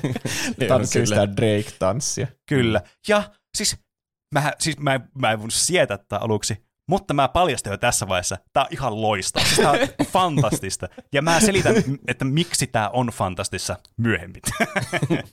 mä nyt haluan ensin pureutua näihin mun ensimmäisiin reaktioihin, mutta mä haluaisin päästä tämmöistä pienestä niinku kiusasta, että mä oikeasti, siis ei tää ole niin kringeä sit lopuksi, kuin mitä mä ehkä annoin itselleni ymmärtää. Mut, mutta niin kuin tärkein elementti, mikä tässä pelissä on, ja miksi tämä on elossa, ja miksi, mikä tässä toimii, tämä gameplay on perkele hyvä. Siis oikeasti tämä on, mm. siis tämä pelastaa tämän koko paketin tämä gameplay. E- että niin kuin, siis tämä on niin sulavaa ja niin miellyttävää tämä gameplay tässä, että mä en oikeasti niin kuin, siis tämä heitti mut kyllä oikeasti heti vähän niin kuin sinne syvään päätyä, että mitä helvetti, että mä nyt vähän niin kuin mollannut tätä peliä, ja sitten kun mä pelasin sitä, niin mä olin silleen, hetkinen, tämä on hyvä peli. Joo, se oli kyllä vähän yllättävää sitten, kun rupesi pelaamaan. Kun ei, en minä osannut kuvitella, että se olisi oikeasti niin mukavaa pelata. Ei niin. epämiellyttävää, vaan jopa mukavaa pelata sitä siis peliä. kyllä, siis sanoppa. Ja tämä niin kuin, mikä tässä niin kuin tekee sitten, viehättää tässä gameplayssä? No okei, mä ensin vihasin, tai no okei, vihaaminen on ehkä vähän semmoinen, ei, vihaaminen on hyvä sana, se sopii tämmöiseen podcastiin hyvin. Mä vihasin third, kyllä, mä vihasin third person shootereita. Mä en tykännyt third person shootereista. Mun mielestä se on tyhmää. First person shooter on niin se oikea milleniaalitapa pelata. Mutta tähän tottuu tosi nopeasti tähän third personiin, eikä se oikeasti haittaa yhtään tässä pelissä. Se on omaksi edukseen, mä sanoisin, tämä third person maisuus tässä. Plus sinä näkee se sun Darth Vaderin sitten niillä kaikilla meikeillä niin, ja muilla. Niin, kyllä. Sehän on tärkeä osa että näkee sen sun skidin ja tanssin. Mm, se on ihan mm. pöliä, jos et sä näke. Se on niin kuin jossakin Jep. vitsi CSS. Jes, mä, mulla on pinkki ase, kato. Sille ei niin. kukaan edes näe sitä sitten. Niin, mutta sä onneksi näet sen. Niin, kun se mm. peittää niin kuin 40 prosenttia sun ruudusta. niin. Jep, kyllä. Ja sitten toinen asia, mikä musta tässä pelissä aluksi oli se, että no vittu, mä en kyllä tähän ryhy. Ja se johtuu siis siitä, tässä, kun tässä on eri aseita, ja niin kuin mitä nyt voisi kuvitella shootereissa on, tämmöisiä assault riflejä, pistoleita, sotkuneja, snipereita, bla bla bla, näitä on niin kuin siis ihan you know the deal. Niin, niin tässä on myös tämä hakku, eli tämä melee-ase, joka on siis tarkoitettu siihen, että sä keräät resursseja tässä Save the World-tyyliin. Eli kun ne teki tämä Save the World, niin totta kai tämä tärkeä osa tässä on tämä rakentaa tätä basea. Ja kun ne teki tätä Battle Royale-peliä, niin ne sitten miettivät, että okei, no totta kai pitää jotakin elementtejä jättää pois siitä pelistä. Ja ne sitten pohti, että onko tämä rakentaminen nyt vähän tyhmää tässä pelissä. Siinä oli, mä arvostan tätä, että niillä oli tämmöinen ajatus silloin, kun ne teki tätä peliä. ja sitten ne tajus, että no itse asiassa tämä niinku erottaa tämän tästä genrestä, että niinku vaikka just pubkista, että tässä on tämmöinen ominaisuus mukana. Ja sitten kun ihmiset alkoi kehittyä siinä, niin ne pystyi tekemään siitä huomattavan niin kuin etulyöntiaseman siitä, että ne osasi hyvin rakentaa siinä pelissä. Mm. Eli, eli ne sitten päätti laittaa tähän tämän rakentamisen, ja tässä voi siis kerätä ympäristöä, tuhota, kerätä ympäristöä, kerätä resursseja ja tuhota ympäristöä, ja mu, niin kuin näitä rakennelmiakin voi tuhota, ja niitä voi laittaa sitten niin kuin omaksi suojakseen, tai siihen, että sä vaikka teet korkean tornin, että sä näet paremmin jonnekin kauemmas tai muuta. Siis niin kuin, kun monist, monesti peleissä, niin kuin vaikka tietenkin kaikki on ihan epärealistista, kaikki pelit periaatteessa, mutta mm. niin kuin on semmoinen niin kuin jonkinlainen oikean maailman logiikka, mitä se seuraa kuitenkin niin, ja toista. Mm. Mutta se, että joku ampuu sua sniperilla ja sun reaktio niin kuin rakentaa äkkiä joku niin kuin niin. 200 metriä korkea torni niin kuin ihan salaman nopeasti silleen niin kuin tavaroista, mitä sulla on vaan sun repuussa. Niin. Mm. Niin se on aivan järjetöntä ja se on pelaajana tosi järjestävä, kun on niin hyviä ne lapset sitä niin. pelaamaan. Niin. Kyllä. Siis mä, mäkin on pelannut ainoastaan tässä sitä älä aina vaan rakenna moodia, koska siis silloin vuosia vuosia sitten mä testasin tätä peliä pleikkarilla. Ja silloin mä menin siihen aina vaan rakenna moodiin kokeilemaan. Niin se oli jotenkin aivan typerä kokemus. Totta kai sekin, ehkä siinä on pieni skill olemassa, mm. mutta se jotenkin, mä en tykkää siitä, että ah, vihdoin löysin vihollisen ja sitten mä alan ampumaan sitä ja sitten se vaan ilmestyy torni, jossa se on. Mitä vittua niin. tässä tapahtuu? Nukahinko mä ja yhtäkkiä herään vaan kolme tuntia myöhemmin, että tähän on tullut tämmöinen rakennus. Niin. niin. niin. Kyllä. siis joo, tää, kun tää, näitä resursseja saa kerättyä tässä mapissa, niin saa kerättyä aika nopeasti. Ja sitten sä voit rakentaa näitä saatana juttuja, ja ne rakentuisi siis todellakin, niin kuin noista, voisi luulla, että ne oli niin kuin hyperboloitu, että ne tulee niin kuin instana, mutta ei ne tule oikeasti instana ne kaikki niin kuin asiat sinne. Kun nämä rakennat, niin se on semmoinen kunnon pyören myrsky vaan asioita, semmoinen satanan Baabelin torni siinä pystyssä.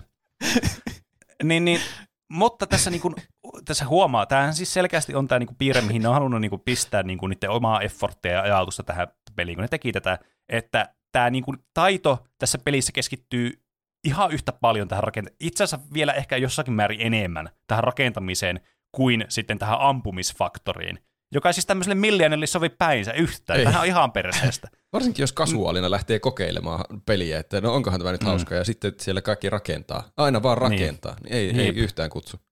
Ei, se, se on kyllä vähän muakin ärsytti. Kyllä siihen tottuu toki siihen rakentamiseen. Mä oon muutamia, muutamia pelejä pelannut sitä rakennusmodilla, kyllä siihen niinku tottuu, mutta kyllä siinä huomaa, että ei se niinku, ei se, en mä pelannut tätä peliä sen rakentamisen takia, mä pelaan tämän niinku, mun mielestä todella miellyttävän gameplayn ja tämän niinku Battle Royale-maisuuden takia, ja plus niiden kaikkien meemiä ja muiden.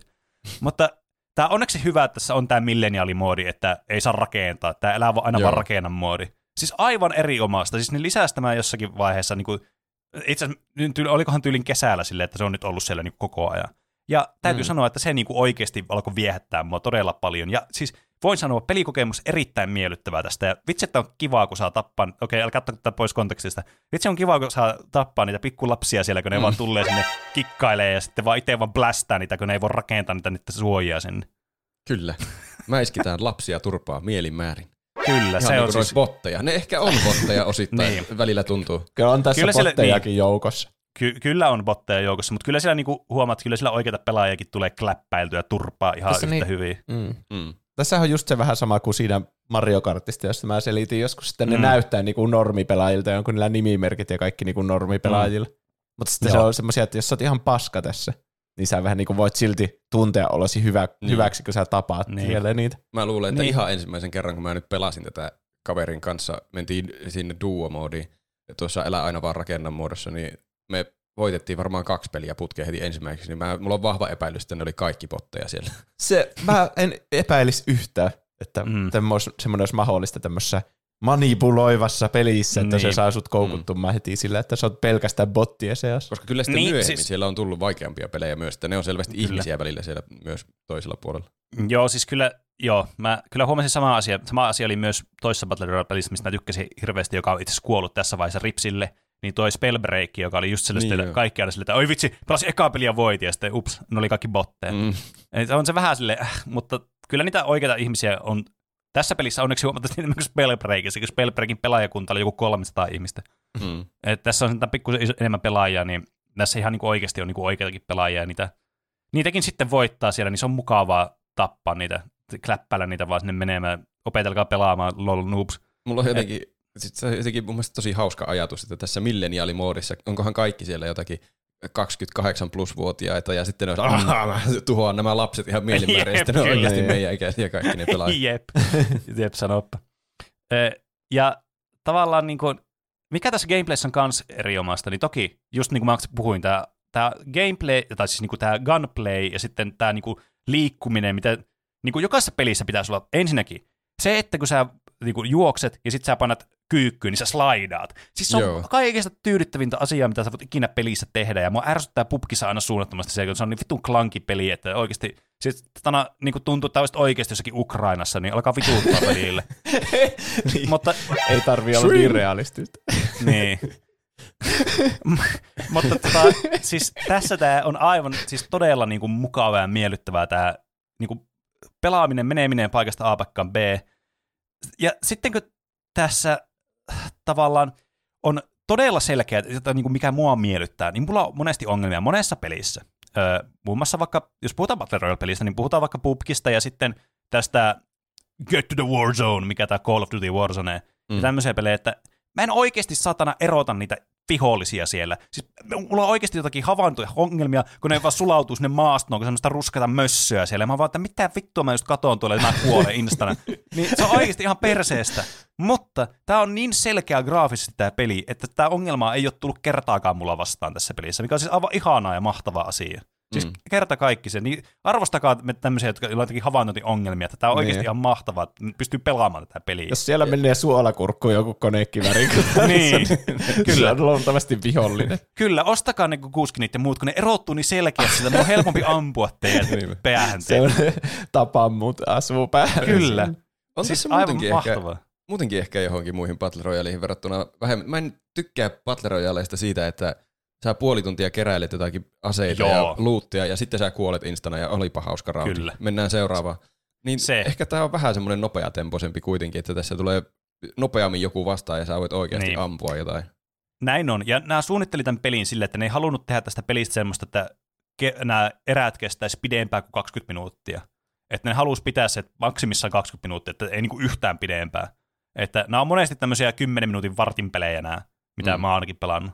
Ja ne on todella miellyttävää, koska pubkissa, siis pubkin viehätys on mulla siinä, että kun sitä kavereiden kanssa pelaa, niin se on oikeasti se luuttaussimulaattori se puoli tuntia, niin se on semmoinen, tiettäkö, nykyajan kahvihetki mulle, että mä vaan juttelen kavereiden kanssa paskaa siinä sen puoli tuntia, keräilen jotakin juttuja, välillä tapetaan jotakin tyyppejä siellä ja sitten kuollaan randomisti ja kiroillaan, kun joku ampui sniperilla jostakin, ja nähnyt sitä tyyppiä. Mm. Mm. Mutta siinä on se oma viehätys sitten siinä hida- hitaudessa siinä pelissä.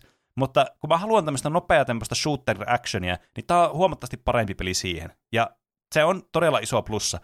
Ja yksi asia kans, mikä niin kuin, tavallaan, mikä tekee tämän niin kuin, ylitse pubkin ihan merkittävästi, niin pubkissa mä en tiedä mitään vituuttavampaa siinä pelissä, kuin että sä meet peliin kaveritten kanssa neljästään, ja te tapaatte jonkun skuadi siinä, mutta yksi teidän kavereista kuolee, ja te joudutte sitten odottamaan sinne 40 minuuttia, kun olette joko itse kuolleena tai joku teidän kaverista on kuolleena siinä, ja se ei voi tehdä mitään siis siinä pelissä enää. Mutta sitten monesti se on silleen, no niin, no mennäänkö vaan seuraavaan, kuitataan tämä peli ja mennään seuraavaan, ja toivotaan, että kaikki on hengissä. Mutta tässä sä voit sentään niin kuin, sä voit rebootata ne tyypit uudestaan sinne peliin, mm. Että jos ne kuolee, niin sä voit käydä hakemassa niiden tämmöisen kortin ja sitten käydä ressaamassa ne myöhemmin. Vähän niin kuin se Apex Legendissa, jos ihmiset on pelannut sitä enemmän. Aivan siis ehoton, essentiaali niin kuin asia tämmöisessä pelissä, missä On kyllä. niin kuin pelit on suhteellisen pitkiä ja missä tavo- tarkoituksena on niin kuin keräillä asioita ja sitten niin kuin välillä tulee sitä, näitä encountereita. Mm. Että tämä on niin kuin erittäin, erittäin iso plussa mulla tässä pelissä. Se on kyllä pakko mainita, tämä ei nyt ole kritiikki Fortnitea kohtaan sinänsä, vaan Battle Royale ja muutenkin, mi- mistä mä en tykkää niistä, niin se keräilyosuus. Mulla menee ihan hirveänä huomiota, varsinkin alussa, ennen kuin on oppinut vielä kaikkea, mikä tekee mitäkin ja miten näitä Mm. Nyt juhlataan eri numeroiden välillä, että mikä itemi on missäkin. Niin siinä menee ihan hirveänä aikaa jotenkin mulla ainakin oppia, että mikä itemi nyt on missäkin ja mit- mikä tekee mitäkin. Että Mm. mm. Sitten tulee vihollinen, että ei, missä, missä slotissa mulla nyt oli tämä ase ja mitä tämä ase edes Niin. tekee.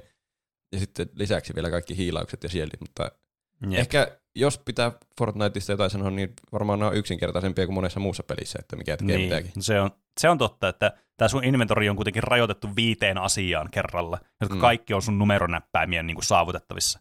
Niin. Eh, Että se on niin kuin, to, tämä on todella selkeä tämä inventorisysteemi, jos ei ota tätä rakennusjuttua huomioon.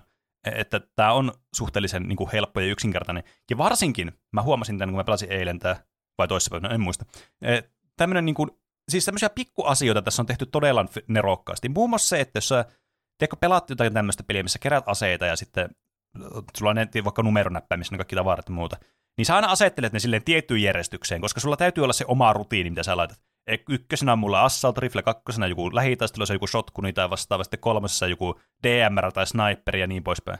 Mm. E, Ja tässä pelissä se automaattisesti, jos sä pikkaat jonkun vaikka shotgunin tai jonkun tämmöisen assault rifle, ne menee automaattisesti niinku niihin lokeroihin, mihin sä niinku oot asettanut ne. Aivan mahtava ominaisuus. Meneekö? Että sä, se peli oppii tuntemaan sut paremmin kuin sun läheiset. No sitä mä en tiedä. Tuntuu, että ne on asetuksessa valittavista, mihin ne menee, ja ne sattuu ne defaultit olemaan just sen, miten mä niinku itse pelaan. Ai, Okay, kai tässä nyt joku algoritmi ainakin on ollut tämmöinen niinku olemassa, mutta joo, mullakin meni kyllä pitkään ennen kuin mä hoksin, että hetkinen, nämä muuten menee tälleen nämä aseet aina. Mutta Vanha just kunnon pene aina laittaa haulikon kakkoseen. niin. näin, joo. Mutta se tärkein niinku just tai tämmöisessä, niinku, mit- mitä ei niinku arvosta tarpeeksi, niin on tämmöiset piilotetut ominaisuudet, joita pitää niinku itsestään selvänä, että ei edes huomaa, mutta ne tekee sitä elämästä paljon helpompaa ja niinku fiksumpaa. Ja tavallaan, niinku, että okei, tämmöinen lisää tähän, niin tämä vaan niinku on oikeasti nerokkaasti suunniteltu. Että tässä on paljon tämmöisiä pikkuasioita, jotka niinku on tosi hyvin tehty. Mm. Ja Kyllä algoritmeista joskus on hyötyäkin. näin on, niistä on. Mulle Ja joskus sit- YouTube alkoi mainostaa vaan jotakin lattialaattoja. Mä mietin, että mitä, mitä helvettiä, mä tarvin lattialaattoja. Kuka edes ostaa heräteostoksena lattialaattoja? niin, ei, katsoo YouTubea ja jaha, vois ostaa lattialat. Mitä, mitä mä ajattelin oikein? Mm, kyllä. Mutta sitten tämä niinku, asia, mitä, mikä mulla niinku, tuli semmoinen, että okei, että kyllä mä oikeasti, siis mun tämä verdict nyt tästä pelistä, eli mun tämä päätös, että mitä mieltä mä tästä pelistä on se, että mä tykkään tästä pelistä. Mun mielestä tämä on oikeasti, siis tämä on legit hyvä peli. E, että mun, mä en ole enää hater. Että mä, mä myönnän virheeni ja mä oon todella tyytyväinen siitä, että mä annoin tälle mahdollisuuden tälle pelille. Koska mm. tämä on ollut, ollut niin kuin viime aikojen mun yksi suosikki pelikokemuksia, tämä Fortnitein pelaaminen. Että mä oon oikeasti tykännyt tästä hirveästi. Mä yhdyn tähän siinä mielessä, että tämä on mukavaa pelata. Yksin mä en tätä alkaisi pelaamaan, että pitää olla mm. kavereita seurana, silloin Joo, se on kyllä. mukavaa. Ja tämä Battle Royale ei ole ehkä mun lempi niinkö, pelityyppi, mutta niin. siis niinkö peleistä yleensäkään, mutta tämä on ollut ihan mukavaa kyllä kokeilla mm. Fortnitea vaihteen vuoksi. Kyllä. Ja siis mä, mun täytyy sanoa, että kun mä aloin ottamaan tämän niin vähän niin kuin puoli vitsillä tämän peliin, että tälleen kasuaalisti, niin se, että tässä on näitä crossovereita ja skinejä ja näitä Kringefest-elementtejä, niin mun mielestä vaan lisää tähän hauskuuteen tässä pelissä. Voi vaan tappaa jonkun Supermanin ja sitten mennä sen ruumille, että default dance, niin siis, vittu niin naurettavaa, että missään pelissä voi tehdä tämmöistä, niin se on oikeasti todella huvittavaa mun mielestä. En mä sitten, onko tämä jotain tämmöistä Genset-huumoria, että se vaan toimii, mutta en mä tiedä. Millä skineillä te pelaatte? Ei no, mulla ole olemassa edes mitään skiniä. Niin, siis mäkin aika pitkään niillä default skineillä mennyt. Mä oon ootellut nyt tässä, että tulisi joku siisti skini, minkä voisi ostaa tuolta storeesta, että sitten voisi semmoisen hommata, mutta ei mulla tällä hetkellä ole mitään semmoista hienoa. tässä sama se systeemi kuin CTR, se, että se kauppa mm-hmm. vähän niin kuin muuttuu aina joka Jep. päivä tai tunti, vai miten se meni? Kyllä, joka päivä muuttuu kaupan kaikki tavarat. Eli tämmöinen aika tyypillinen tämmöinen mobiilipeleistä tuttu mm. ö, niin kuin ilmiö, että miten niin kuin kaupataan asioita peleissä, niin se pitää kanssa, että sun pitää olla hököillä joka päivä. Se, että nämä pelit haluaa sitä, että sä niin kuin aktiivisesti käyt päivittäin pelaamassa. Mm. Että nämä aina palkitsee sua pelaajaa siitä vähän sen, mutta se on kuitenkin se niiden agenda, että ne haluaa, että sä oot siellä katsomassa niitä juttuja, sä oot niin kuin aktiivinen sen pelin kanssa. Ja myös sä pelkäät, että voi ei tuossa pyro on nyt mm. vaan tämän päivän mulla myynnissä, niin, niin mun on pakko kyllä. ostaa se, kun mä en tiedä milloin mä näen sen seuraavan kerran. Kyllä, kyllä. niin kuin mulle kävi muun muassa niin CTR silloin aikana. Niin mm. heti kun Spyro tuli kauppaan, niin mä instana ostin, kun mä en tiedä milloin se tulee seuraavan kerran sinne. Mm. Mutta, toimii. Kyllä, toimii. Ihan niin kuin näitä suunniteltu näitä asioita. Siis me puhuttiin Mafia Citystä niin kuin pari viikkoa sitten.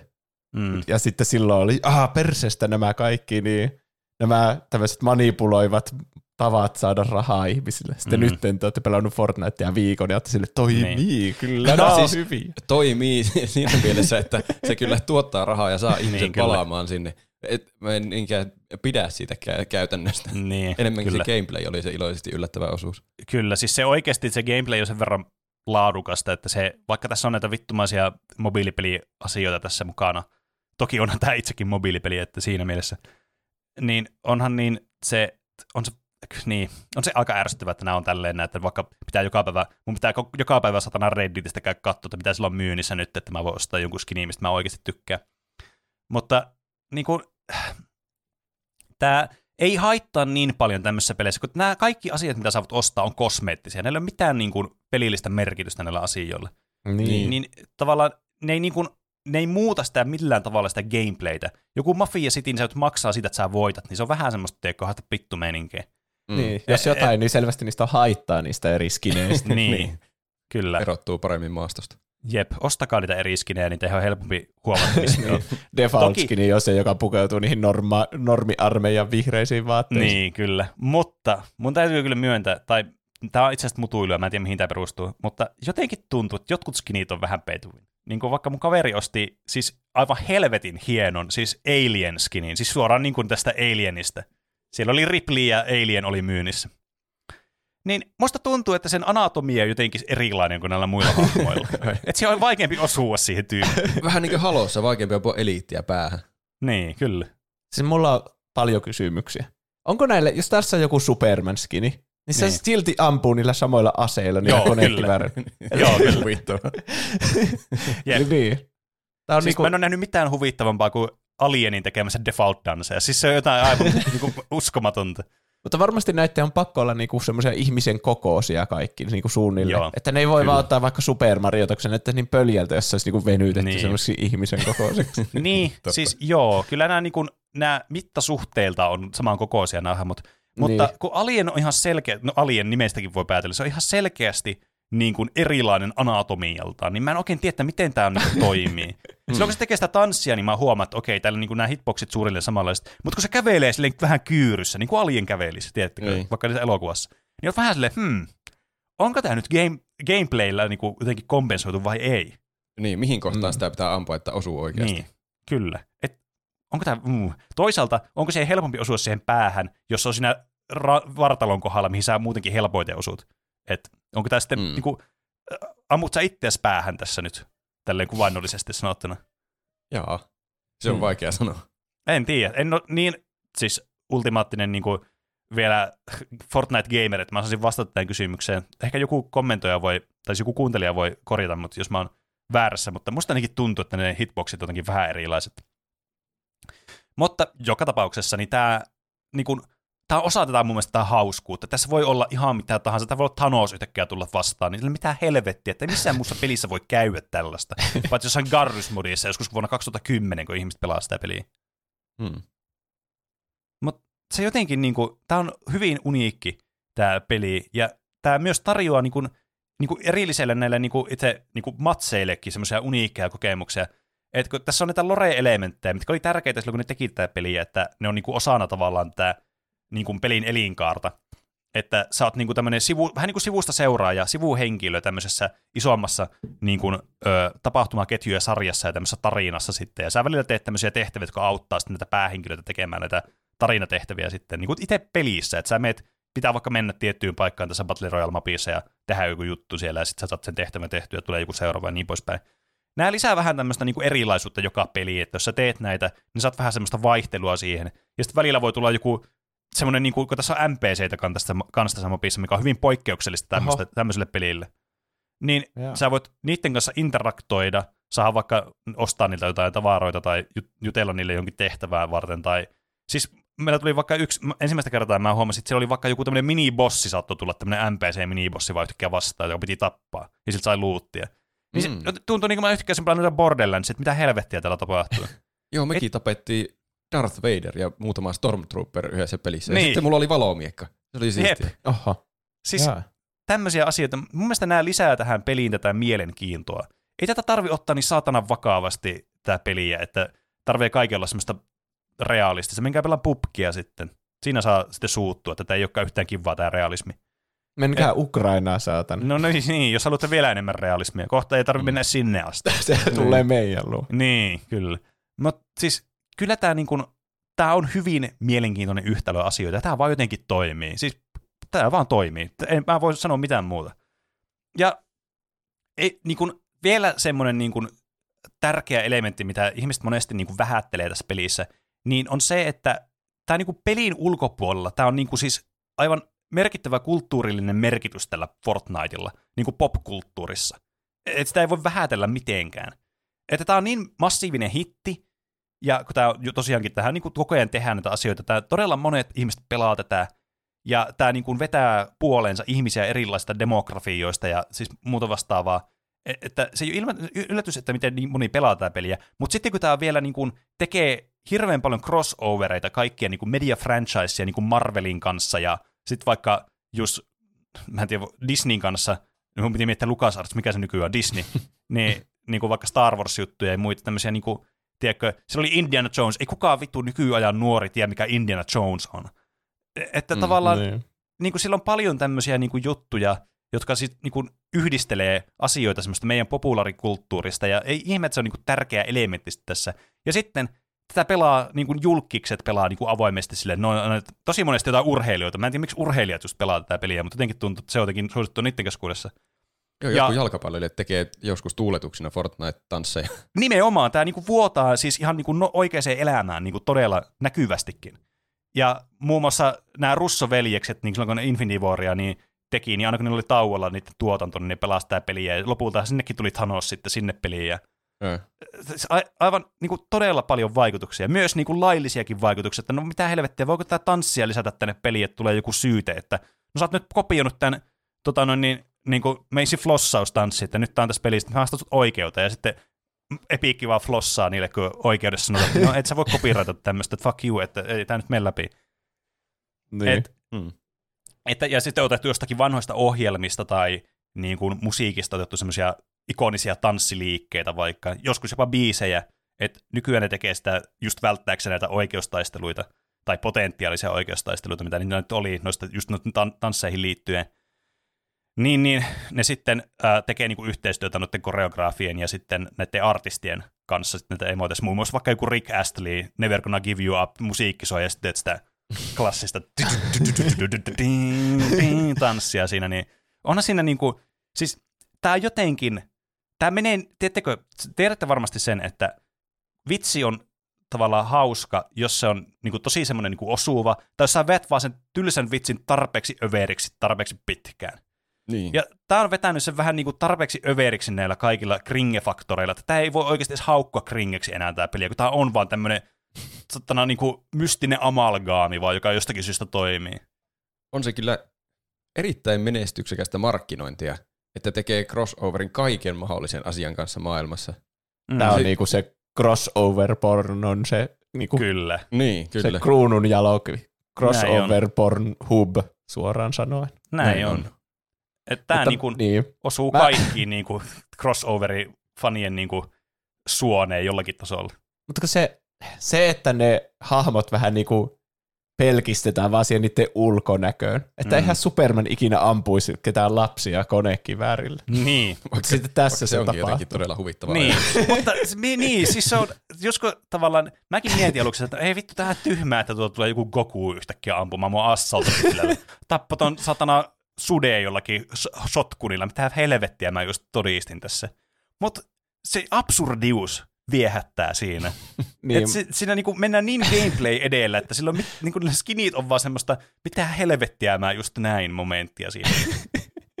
niin, tämä on ehkä enemmän semmoiset niinku naamiaiset, kuin että ne hahmot Niin, niin, niinku kyllä. tapais Niin. oikeasti toisensa. Totta. Joo, kyllä, ehdottomasti. E, että niin kuin, tämä on just nimenomaan vaan tämmöistä niin tämmöistä visuaalista, tämmöistä niin kuin, vähän niin kuin, ei voi sanoa easter eggeiksi, nämä on niin semmoisia niin kuin selvästi, vaan, että hei, tässä on tämä hahmo, hei, tunnistat tämän, ahaa, se on tästä franchisesta, Et, mutta se on jotenkin vaan semmoista niinku kivaa nähdä sitten, semmoista niinku voi, että hei vitsi, mä tykkäsin vaikka tästä, mä tykkäsin vaikka Alienista, Alien on to- tosi cool vaikka, niin sä näet se Alieni siellä Fortnite, sä oot sille ui jumpe, Alien, ai että se ampuu assalta, niin kyllä onpa huvittava. Ei tätä pidä ottaa liian tosissaan, kun se on just, että se mikä noissa crossoverissa monesti saattaa jotenkin suututtaa, että ne ottaa vähän liian tosissaan se asia, mitä siinä crossoverataan. Mä myönnän tämän, koska mä oon itse syyllistynyt tähän Magic the Gatheringissa, mihin on tullut viime vuosina tämmöisiä crossover-kortteja jostakin toista franchiseista, jotakin Transformers-kortteja, niin mä oon alu- aluksi, että mitä vittua täällä tapahtuu, että ei tämä on mun Magic. Walking Dead, mitä helvettiä, ei tää sovi tähän Magic-maailmaan mitenkään. Mutta ehkä se vaan kertoo siitä, että mä oon liian investoitunut itse siihen asiaan, tavallaan, tai siihen crossoverin jompaan kumpaan osapuoleen, että mä en osaa nähdä sitä semmoisena hauskana lisänä, vaan sitä itse niin kuin Niin. päätekemistä, Mm. joka on siinä se peli. Tässä tapauksessa esimerkiksi Magic the Gathering, ja tässä aiheessa se Fortnite ja se Goku vaikka. Niin tavallaan ei tätä tarvi ottaa niin saatana to- tosissaan tätä hommaa, että elämä ei ole niin vakavaa, että jos suuttuu siitä, että sun suosikkihahmo on siellä, niin on iloinen, että Epic edes näki sen vaiva-arvoisena lisätä tämän suosikkihahmon tähän peliin, että se on vaan hauska asia, että joku voi pelata sille ja tykkää pelata sille. Ehkä se on myös auttaa, että kun Magic on ollut niin kauan olemassa ja sillä on ne Niin. oma lorensa ja muuta, Kyllä, että se on kyllä. Mm. tottunut siihen, että sillä on niin oma identiteetti, mutta eihän Fortniteilla ole identiteettiä ilman Se on- näitä niin. skineitä. S- Siinä sä oot kyllä ihan oikeassa, että toki nämä, niin kuin, nämä shokkiarvot on ihan eri maailmasta. Ja kuitenkin tästäkin shokkiarvosta, että 25 vuotta, kol- 30 vuotta Magic ollut olemassa. Ja tästäkin on voinut päästä yli, että okei, näitä crossoverita tulee ja menee, so what? Et, niin kuin, jos Fortnite ei pääse yli siitä, että sinne tulee joku, niin kuin The Rock tulee sinne, tuu vähän flexaa ja heittää flossia, sun kuolee ruumiin päälle, niin en tiedä sitten kyllä. Tässä jaksossa on ollut paljon lauseita, mitkä olisi hyvä ottaa pois kontekstista. Kyllä. Paljon onnea vaan! Paljon onnea vaan! Paljon onnea tuplahyppy! Paljon onnea vaan! vuotta meillä juhlitaan. Tervetuloa mukaan vaan. Kekkereitä ei vietetä suotta. Täyttää hän tuplahyppy jo neljä vuotta. Sinut on kutsuttu tuplahypyn 4V-synttärijuhliin perjantaina 7. lokakuuta kello 18 alkaen. Osoite on www.twitch.tv kautta tuplahyppy. Luvassa hauskaa ohjelmaa koko juhlan ajaksi, ongintaa, piirre juhlapöytään, tutustumisleikki, lahjapakettien avaus, musiikki kautta tuolileikki, muokattu aasinehäntä, taikuri ja yllätysohjelmaa. Synttärisankari toivoo, että jokainen osallistuja kirjoittaisi kysymyksen synttärisankarille, jonka päivän sankari voi lukea sitten juhlien aikana. Voitte lähettää viestinne postitse osoitteeseen podcast at tuplahyppy.fi tai Instagramiin tai Discordiin. Tervetuloa.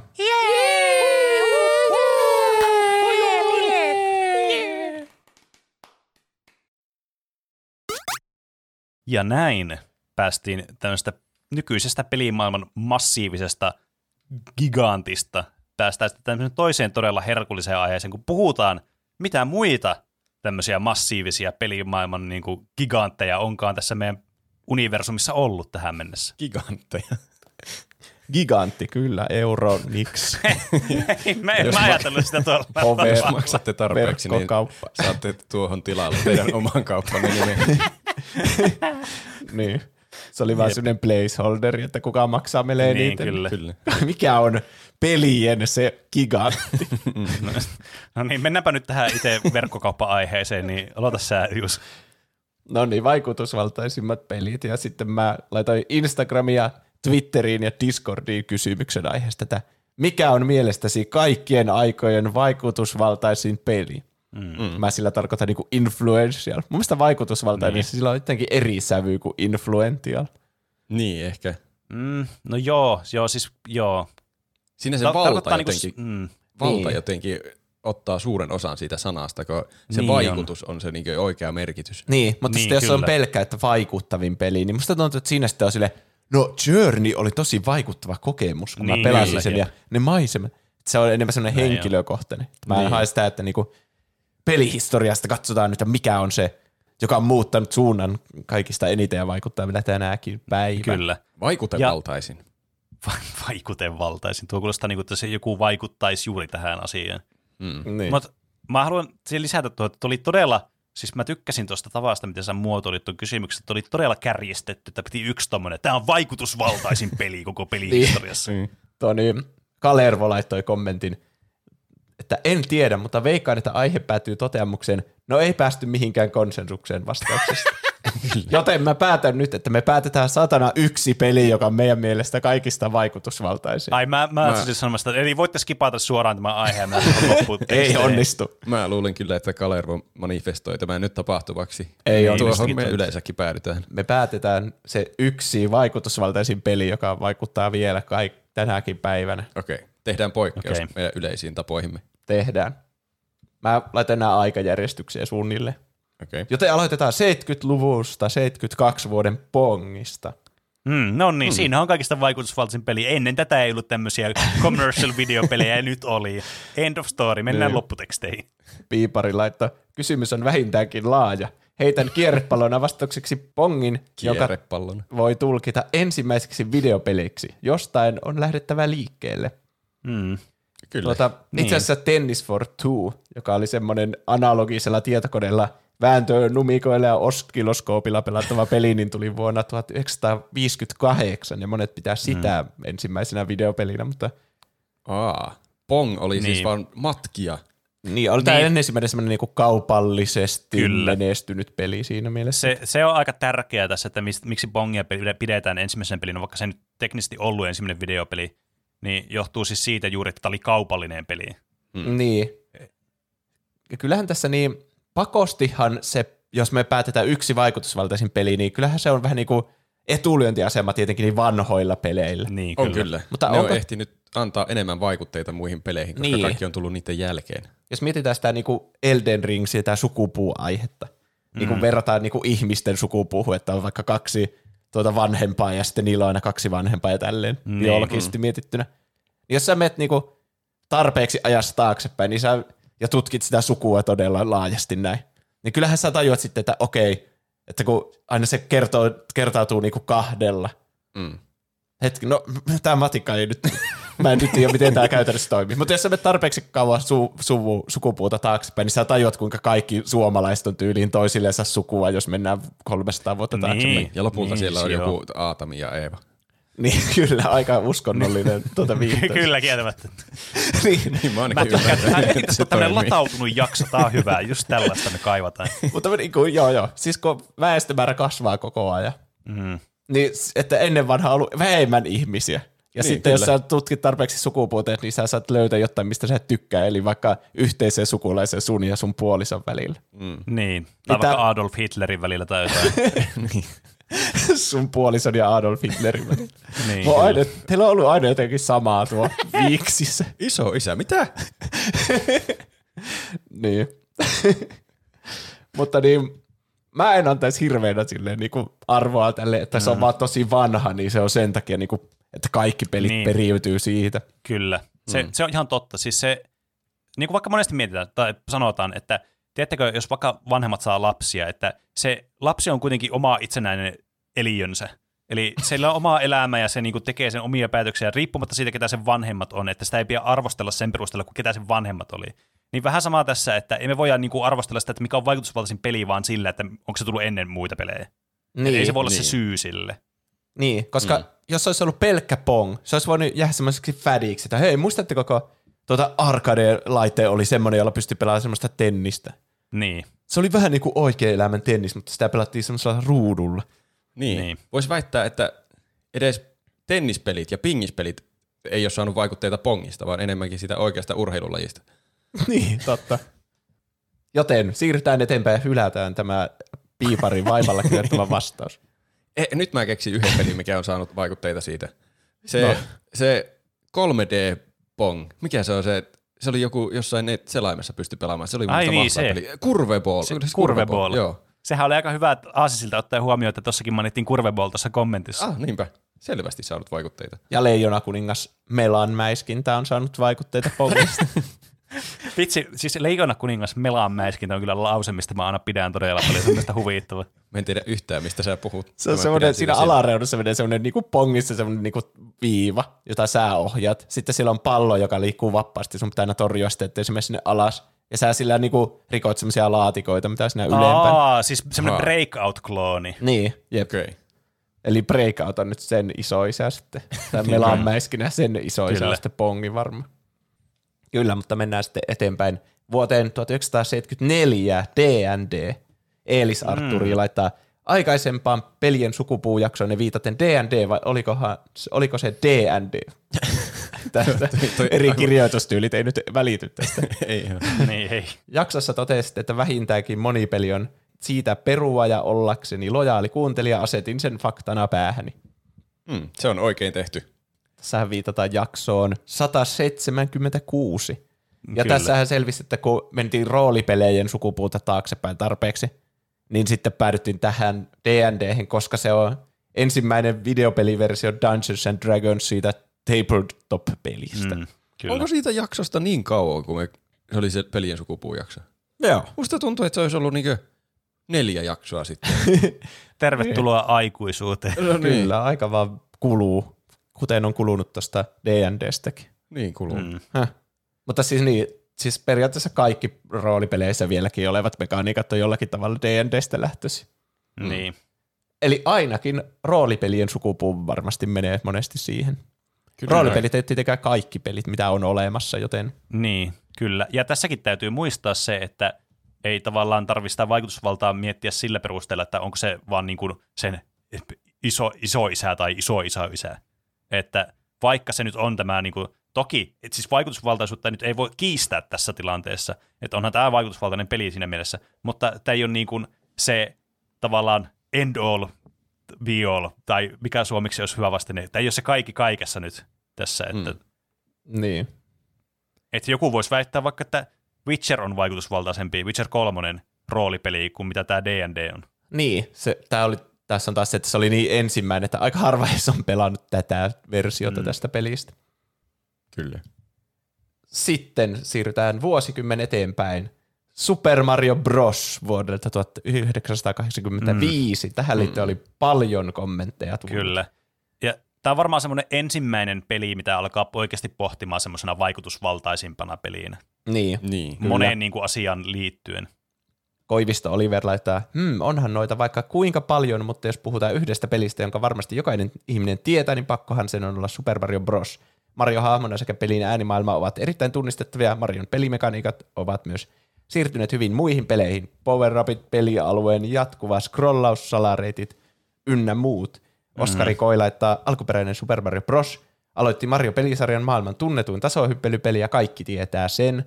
Ville Sirnio laittaa, sanoisin, että Super Mario Bros., koska se ei, o- ei ainoastaan tehnyt Nintendosta yhdeksi tunnetuimmista pelistudioista, vaan se oli myöskin osallisena videopelialan pelastamisessa, kun tuohon aikaan videopelit miellettiin kuolleena asiana Atarin floppaamisen jälkeen. PS saatte korjata, jos sanoin jotain väärin. Mm, käänteinen, miten meni niin omasta mielestä. Niin. Kyllä nyt, nyt alkoi tuntua siltä, että tänne on pistetty joku beitti, täällä on joku väärin ja me aletaan Niin. korjaamaan sitä. Niin. Detsi nolla laittaa. Minä sanoisin, että vastaus on Super Mario Bros. Tällä pelillä on niin paljon vaikutusta muihin tasohyppelypeleihin. Miettikää, minkälaisia tasohyppelyt olisi ilman tätä. No, aika pahaa Niin. niin. mennä sanomaan. niin. Mun täytyy heittää tähän nyt semmoinen niin kuin, ehkä ei suosittu mielipide, mutta musta tuntuu, että jos Super Mario Brosia ei olisi tullut, niin tasohyppelyt olisi sellaisia kuin ne nykyäänkin on.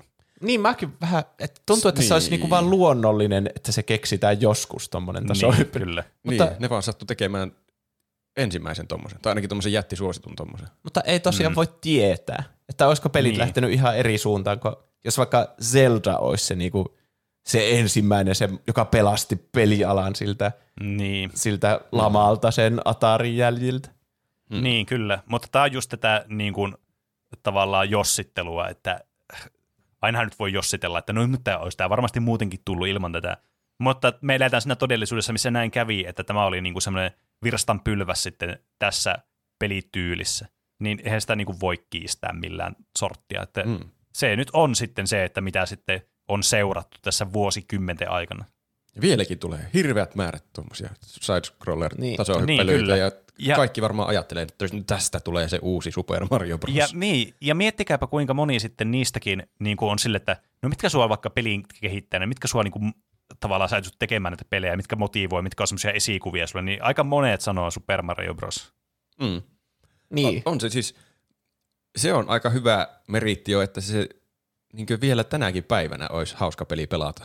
Siis, On, todellakin. Se, Jep. se ei, ei ole vanhentunut hirveästi, vaikka se on ikivanha. Niin, niin kyllä. Ja ei se ollut mikään semmoinen sat, sille pelkkä tähdenlento, että oho, ne teki sattumalta just se ekaan, koska mm. Shigeru Miyamoto vieläkin on aktiivisesti pelien tekemissä Nintendolla mukana, mm. ja ne Mario-pelit on vieläkin niitä parhaita tasohyppelypelejä. Niin. Että ei ollut vaan silleen, tämä ei ole mikään niinku Bubki ja sitten tuli Fortnite myöhemmin, vaan tämä on niinku se suoraan se Fortnite. Näin Niin, niin, kuin kentsetoille, että ymmärrätte tätä varmasti. Petri laittoi kaikkien aikojen. Mariohan on hyvä esimerkki. Täytyy muistaa, että tuohon aikaan se, mitä Nintendo teki Mariolla, oli jotain sellaista, mitä ei tietokoneilla pystytty tekemään tasohyppyllä, joka scrollaa smoothisti joka suuntaan. Tuntuu mm. naurettavalta nyt, mutta silloin se oli mahtava saavutus. Tästähän Romero ja kumppanit olivat tehneet Proton PCllä ja demosivat sitä Nintendolle, ja Nintendolla olivat todella vaikuttuneita, mutta halusivat pitää Marion vain konsolialustalla. Tämän jälkeen Romero veikin tuon, tuon demon Abo- Apogeelle, josta sitten myöhemmin tuli peli nimeltä Commander Keen. Mm, Jos haluaisin mainita pelejä, joita itse olen pelannut ja joita pidän isoina vaikuttajina, niin minulle kuin pelien edistykselle ne olisivat A, D ja D Goldbox-pelit. Ne on varmasti vaikuttaneet siihen, miten roolipelit ovat eh, kehittyneet eteenpäin. Wizardrista on lähtenyt 3D-crawlerit eteenpäin ja Elder Scrolls on varmasti vienyt asioita eteenpäin. Mm. Tuosta, Kyllä. niin, tuosta puhuttiin siinä, ollaan me puhuttu tuosta Romero-asiasta siitä, että mm-hmm. ne Mhm. teki se scrollaavan pelin siitä Kyllä. sinne tietokoneelle ja sitten se johti mitä It Softwareen ja sitten lopulta Doomiin Niin, ja niin edespäin. Kyllä, siis mitkä siis kans menee niin kuin tähän tangentilla juuri, että mitä niin kuin vaikutusvaltaisia pelejä, niin nämäkin niin kuin yhdistyy sitten tässä vaiheessa. Niin. Et, no varmasti, siis varmaan epäilemättä päästään Doomiin tässä jossakin vaiheessa. Niin, mm. niin sekin niin kuin kuitenkin tavallaan, nämäkin on yhteydessä kuitenkin toisiinsa. Niin. Super Mario on vaikuttanut Doomiinkin jotenkin. niin, ja kun Doomia pidetään yhtenä niin kuin vaikutusvaltaisemmasta pelistä Niin, ja Super Mario on johtanut siihen, niin se kyllä nyt ollaan niin kuin jonkun äärellä tässä selvästi. Kyllä. Tämä menee ainakin tällä hetkellä selvästi mm. kärkeen minun listalla. Niin. Toki siis eihän nyt suorasti vaikuttanut, mutta kuitenkin tälle epäsuorasti ollut yhteydessä. Niin mun mielestä on hyvä, että on tämmöisiä, niin kuin, jotka, äh, tämmöisiä vaikutusvaltoja, jotka vaikuttaa myös tämmöisellä niin kuin, Puppet Master-tyylillä, että vetää vähän näitä lankoja täällä tälleen, mutta mm. ne ei suoraan niin kuin, vaikuta siihen. Ja jos se vaikutti Commander kiinni, niin se saa ainakin mun silmissä paljon lisää pisteitä. Mm. Jep, toi on kyllä siis, siis mä oon puhunut todella monesti Romerosta ja ID Softwareista näistä peleistä, mutta mä en, mä en niin kuin enää edes tiedä, että mitkä aiheet ne on ollut. Mä tiedän, että Doom-aihe oli jostakin, mutta mä en edes tiedä mitä muita ID Software-aiheita mä oon tehnyt. Quake, Wolfenstein ja Quake. Wolfenstein, ainakin. niin. Ai niin. Siis, Onhan ei, näitä nää- ollut näköjään. ainakin niin kuin podcast-historian niin kuin vaikutusvaltaisimpia pelejä on varmasti ollut nämä ID Softwarein pelit, niin kuin Doom vaikka. Mutta mä ehkä säästän mun kommenttini sitten, kun me päästään siihen. Niin. Ja joo, tosiaan tuo niin, sitä kreditataan täytä Mariota siitä pelilaman jälkeisestä, sitä mm. pelastettiin se peliala sen jälkeen, kun ne ET-kasetit oli haudattu sinne aavikolle ja niin edespäin. jep. Vuonna Kyllä. 1983. No se, Mutta- on, se on jo kyllä, Niin, niin, se tuo saa- muutaman lisäsijan kyllä listalle, jos pelastaa koko pelialan. Niin, mm. ja kriitikot kehuu tätä Super Mario Brosia tarkoista ja intuitiivisista kontrolleista, jännityksen ja ihmeen tunteesta siellä, kun tutkii sitä maailmaa ja ylipäätään kuinka hauskaa se pelaaminen on vielä tänäkin päivänä. Ja sen mm. mä voin itsekin allekirjoittaa, kun mäkin palaan siihen aina välillä uudestaan mm. ja uudestaan vieläkin erittäin toimiva, ei yhtään vanhentunut peli. Joo, se on kyllä totta, että tämä on kyllä hyvin niin kuin elänyt. Tämä on hyvin vanhentunut tämä peli, sille niin kuin, niin kuin hyvä viini suorastaan, että tämä on kyllä ajaton klassikko. Niin, mm. ja sitten sun tietenkin Super Mariosta tuli Nintendon maskotti, ja sitten Mm. Super Mario on semmoinen hahmo, minkä tunnistetaan niinku, se on niinku kulttuurillinen ikoni, että ihmiset, jotka ei Niin, pelaa, niin kyllä. tunnistaa sen. Ja se, sitä voisi sanoa niinku koko videopelien semmoiseksi kaikista Mm. niinku tunnistettavimmaksi maskotiksi. Videopelien Jep. itsessään maskotti. Eikö meillä ollut semmoinen aihe, jossa me mietitään jotenkin, että mikä on paras videopelimaskotti? Aa, ehkä. Mm. On. En muista, kuka se voitti. No sovitaan, että se oli Mario. Super Mario. Se ainakin tuntuisi loogiselta, ellei joku saa korjata, jos se ei ollut Mario. Joo. Kyllä. Se oli Ki- Kingdom Heartsin Sora. niin. Ja Mario on maailman myydyin pelisarja, ja Super Mario on maailman viidenneksi myydyin pelisarja. Mm. Mm. Mutta siirrytään Mortal Kombatiin yllättävää. New mm. Challenger Approaches. Hetkinen, joo. se on väärän tappelupelin viittaus. Drilly dilly dally ö, laittaa. Kyllä minä sanoisin, että vuoden 1983 suuren videopelin laman myötä vaikutusvaltaisin konsoli voisi olla Nintendo 8-bittinen ja sen peli Super Mario Bros. Sillä se nosti videopelit jälleen ihmisten huulille, mutta sen jälkeen saatiin odottaa PlayStationia ja sen monia legendaarisia pelejä, jotta videopelien pelaaminen nousisi valtavirtaan. Minun mielestä vaikutusvaltaisimpiin peleihin kuuluisi kyllä ehdottomasti jokin ensimmäisen PlayStationin peli, sillä sen alustan pelit mullistivat monet videopeligenret nykymuotoonsa. Hiiviskö toimintapeleistä Metal Gear Solid, japanilaisista roolipeleistä Final Fantasy 7 taso, loikkagenren mullisti Crash Bandicoot, urheilupeligenren mullisti Tony Hawkin Pro Skater-pelisarja, ajopelit mullisti Gran Turismo mm. ja tappelupeligenren mullisti Tekken, että siitä sitten valitsemaan oma lempari, oma lempilapsi, joka on todella vaikea. Mutta kuten minut on täällä opittu tuntemaan, niin minä aina ajattelen omat vastaukseni laatikon ulkopuolelta ja valitsen pelin, joka toi jotain mullistavaa koko videopeliteollisuudelle, ikärajasysteemin ja light videopelin myymisestä lapsille. Minun mm. valintani vaikutusvaltaisimmasta videopelistä on Mortal Kombat. Luoja mm. tietää millaista homma hopoilua, eli anarkiaa videopelimaailma olisi tullut ilman ikärajoja. Niin. Mortal Kombat kuoli meidän syntien puolesta pelimaailmassa tai jotain sinne päin. Niin. Niin, Mutta ei se toi on, ei niinkään kuollut, tästä siitähän tuli iso pelisarja myös itsessään. Nousi sitten no joo, vielä. totta, siis kyllä, se oli ainut, niin. Mutta toisaalta niin, kyllähän se Jeesuskin ylös nousi tai jotain sinne päin Niin. jossain tarinassa. Niin. Mutta siis Tästä tuli Mä hyvin tykkäsin tästä- uskonnollinen aihe. Kyllä. M- Mutta mä tykkäsin tästä vastauksesta todella paljon, koska nyt mä aloin miettimään Mortal Kombatia muutenkin tälleen niin kuin, toki noi, mitä niin kuin mainittiin tuossa kommentissakin noi pointit, just niin kuin peli-ikärajat, tosi out of the box, mutta totta, että tästähän ne niin kuin lähtöisin. Mutta juuri niin kuin myös se tavallaan aikuismaisuus peleissä, että ne pelit ei ole vain lasten juttu, mitkä aina usein nähtiin tuohon aikaan, että pelit on niin kuin leluja. Mm. Niin toi Mortal Kombat on kyllä niinku selkeä semmoinen aikansa, että kattokaa tätä, että pelit voi olla niinku suunnattu aikuisillekin, niin, että Niin, tämä on aika mä- helvetin raaka. Siis ainakin mä sain siitä e- high score siitä dokkarisarjasta semmoisen olo, että tämä oli silti suunnattu lapsille ja lapset vaan viihtyi siitä niin paljon, että ui vitsi, se vei sen selkärannan irti Niin, niin, elämältä. Ja silleen, että niinku, Mm. se viihdytti tosi paljon sen, sen väkivallalla mässäily niitä lapsia. Niin. Mm. niin se, toi on muuten totta kanssa. Toi on niinku, ö, hyvä pointti. Me eletään nykyään siinä maailmassa, me pidetään sitä, että pelit on myös aikuisille ihan itsestäänselvyytenä. Ja tässä nyt ehkä muodostuu tämmöinen biasi nyt siinä ajattelutavassa, mikä meillä nykyään on. Että toki silloin ennen tätä niinku fiaskoa, ja, tai no fiaskoa ja fiaskoa, tai ennen tätä draaman kaarta, niin tähän niinku just oli just tämmöistä lasten hommaa peliä, mutta sitten tuli ikärajat ja muuta. Ja tavallaan ehkä tästä on tullut sit se ajatus, että nämä on myös aikuisille nämä pelit. Ja ehkä tästä on sitten syntynyt Niin. tämä ajatus, että tulee helposti mieleen, että Mortal Kombat on niinku aikuisille, koska tästä tämä ikärajasta tuli ja tavallaan, niinku, hmm, että okei, aikuisillekin tämmöisiä pelejä. Tavallaan, että niin, vaikea sanoa, mutta mä sanoisin siitä huolimatta, että vaikka mitä ne on ne devaajat sanonut, että jossain haastatteluissa, että tämä on niinku kuitenkin lapset tykkäs mässäillä tai jossain jotkut vitun kareenit oli sanonut, että lapset tykkäs mässäillä tai jotain, en mä tiedä, kuka tätä on sanonut. Niin mä sanoisin siitä huolimatta, että tämä on niin kuin tavallaan aikuiste, aikuisille suunnattujen videopelien semmoinen virstanpylväs, että, että pelit ei ole vain lapsille. Mm. niin kyllä. Ehkä Mortal Kombatille voi myös laittaa se, semmoisen ansiomerkinnän, että ne on, se on aloittanut tämän trendin, että nykyaikanakin Mortal Kombatin vastustajien perilliset jotkut Facebook-mamma-aktivistit keksii siellä tutkimuksia, että mm. nämä pelit vaikuttaa lasten käyttäytymiseen ja aiheuttaa Totta. ne Niin. tekemään väkivaltaisia tekoja. Tällä on Totta. kyllä ollut iso vaikutus, kun tuo vieläkin tuo keskustelu jotenkin pyörii siinä, että videopelit on jotenkin pahoja ja aiheuttaa Niin, kouluampumisia ja muuta, Niin. Jep, missä ei ole tietenkään mitään perää. niin. Tällä oli huono vaikutus. niin. Mutta tä- vaikutusvaltainen tällä- siitä huolimatta. niin. No en mä tiedä, Niin, ei se ole välttämättä huono, että peleihin tulee ikärajoja, kun se mahdollistaa Ei. sitten enemmän sen, että voi olla sitä niinku oikeasti vaan aikuisille suunnattua Niinpä. sisältöä. Niin. Voi kohdentaa Kyllä. pelin oikealle yleisölle. Siis nimenomaan, ja tässä niin kuin kans, tämä avaa tämän keskustelun, että pelit ei ole vain lapsille, mikä on aika essentiaalia kaikessa asiassa, että se keskustelu avataan jollakin tavalla, ja sitten tulee semmoinen asia, mitä me ajatellaan vaan automaattisesti, totta kai tämä on näin, kun tämä on ollut näin.